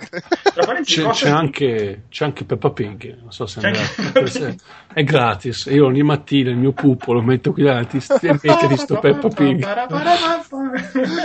No, perché no. almeno se lo becca in 1080p senza eh, pubblicità di YouTube, puoi mettere. Sì, no, no guarda, è come Pig, Peppa Pig no, poi trae disegno, vantaggio da questo. Il disegno di Peppa Pig è molto preciso, in 1080 esatto. Ah, guarda, io da, da quando ho Netflix. Ho, abbiamo iniziato ieri sera a guardare Luther, che non avevo ancora mai visto. Ma scusa, tu vai anche in 4K o paghi solo i 1080? No, allora io ho fatto 1080 eh. perché cioè, che cazzo me ne faccio del 4K? Non lo so, eh, però visto che c'hai 800 milioni di byte al nanosecondo. No, no, potrei, però cioè, perché l'abbonamento di mezzo mi va benissimo. Ah, quello, okay. Quello, di fascia 3 per avere il 4K è tipo 8 device in contemporanea, cioè che cazzo me ne faccio? non, ho, non ho una famiglia a cui dare Netflix. Poi, certo, indubbiamente con la mia connessione potrei streamare 8 film contemporaneamente, però. Eh, anche eh. se col cazzo, perché la PlayStation 3 è cappata e sulle, ah sulle console la connessione non la sfrutto mica. Ah, cioè, per carità, vado, vado, più veloce che se avessi una DSL merdosa, ma non, eh, non, non, non, va alla velocità a cui vado se scarico da un FTP per dire. Ma non ce la fa ad andare proprio. E, no, invece Costantino, oltretutto dovrebbe fare in fretta perché dovrebbe avere poche puntate alla stagione, mi sembra. Oh, non ce l'ha spiegata? No, uh, però in pratica da quello che ho capito è la classica serie che è iniziata, è, mh, intanto facciamo, che ne so, mh, 13 episodi e vediamo in corsa se farne di più. Ah, che. Che, ad esempio mi pare che forse Agents of Shield, ma vabbè comunque ogni tanto capita che allungano la prima stagione in corsa. Mm-hmm. Questa non l'hanno allungata, però gli hanno detto che faranno la seconda. Ah, beh, buono. ok. Ah, no, no, no, no, scusa, scusa, scusa, non l'hanno allungata, eh. però non è ancora detto che, no, che, che non facciano la seconda. Ah, Siamo in quella situazione di no, ma la seconda forse la facciamo, però va bene 13 la prima. Eh, che poi è anche un numero abbastanza identificativo per la serie. In effetti. dopo quella roba agghiacciante con Keanu Reeves e dopo il Dylan Dog americano magari un, co- un, fumetto decente. Io qui vi dirò che a me il film di Dylan Dog americano non mi è dispiaciuto. Io quello non l'ho visto però secondo me, secondo me il Constantine con Keanu Reeves è esageratamente insultato sì. Cioè, lui non c'entra. Era pessimo. Però se lo chiamavano The Demon uh, Hunter era uguale. Eh. Lui non c'entra niente eh, con il personaggio dei fumetti. E vabbè, è americano, è moro, e il personaggio dei fumetti è britannico e biondo. è ok. È, quello, è drogato e tutto. E vabbè. Però secondo me il film è, è caruccio, è divertente. Secondo me l'inizio spaccava bestia. Era bello, sì, ma non c'entra un cazzo con Constantine. Cioè, ma uno non dei pochi importa, che seguo. Fan, che questi fan Beh, sfigatati che sono troppo attaccati alla la... Ma ti dirò di più, secondo me, ovviamente partendo dalla base che il personaggio è ampiamente stravolto, non è neanche pessimo come adattamento di quella saga lì. Parole grosse, eh Davide, parole grosse. quella lì, insomma, lì con, eh, quella, col, col dito medio all'angelo e così via. sì, sì. C'è Rachel Weiss cioè, un film che c'è Rachel Weiss oh, già okay, nobilita. Poi Keanu Reeves ultimamente mi sta simpatico fa solo i film di me eh, sì bravo ce ne parli oggi di John sti cazzi dei... uh, dai allora iniziamo dai dai, dai. Sì, ma non hai già registrato tutto quello che sì certo. no, questo, adesso registro anch'io su queste cose. Eh, fra l'altro a tal proposito vorrei aggiungere che prima mentre stavo mangiando mi sono ritrovato un pezzo di dente in bocca oh. stacca, staccato da tre minchia sto soffocando Stavo bevendo, madonna, un'aranciata amara nel naso. Perché vedete, io ho questa cosa, questa caratteristica che a me le carie vengono sempre, mi ha spiegato il dentista, no, eh, le carie possono esserci quelle fulminanti che ti fanno malissimo, oppure quelle che si sviluppano lentamente e, e non ti fanno male perché appunto vanno piano e si vede che sì. dipende dal, dal, germe. Oh, a me vengono sempre quelle. Io mi accorgo sempre che ho la carie perché tipo mi sta collassando mezza bocca. e no, oltre No, in, questa però c'è anche una, una, parte, come dire, di procrastinazione mia, nel senso che mi hanno fatto una radiografia a dicembre e mi hanno detto hai una carie, probabilmente da devitalizzare. Sono andato dal dentista la settimana scorsa. Ma dicembre è dell'anno scorso. Sì, sì, sì. Ah, okay. Ho detto, vabbè, dai, non arriviamo alla, all'anniversario della radiografia.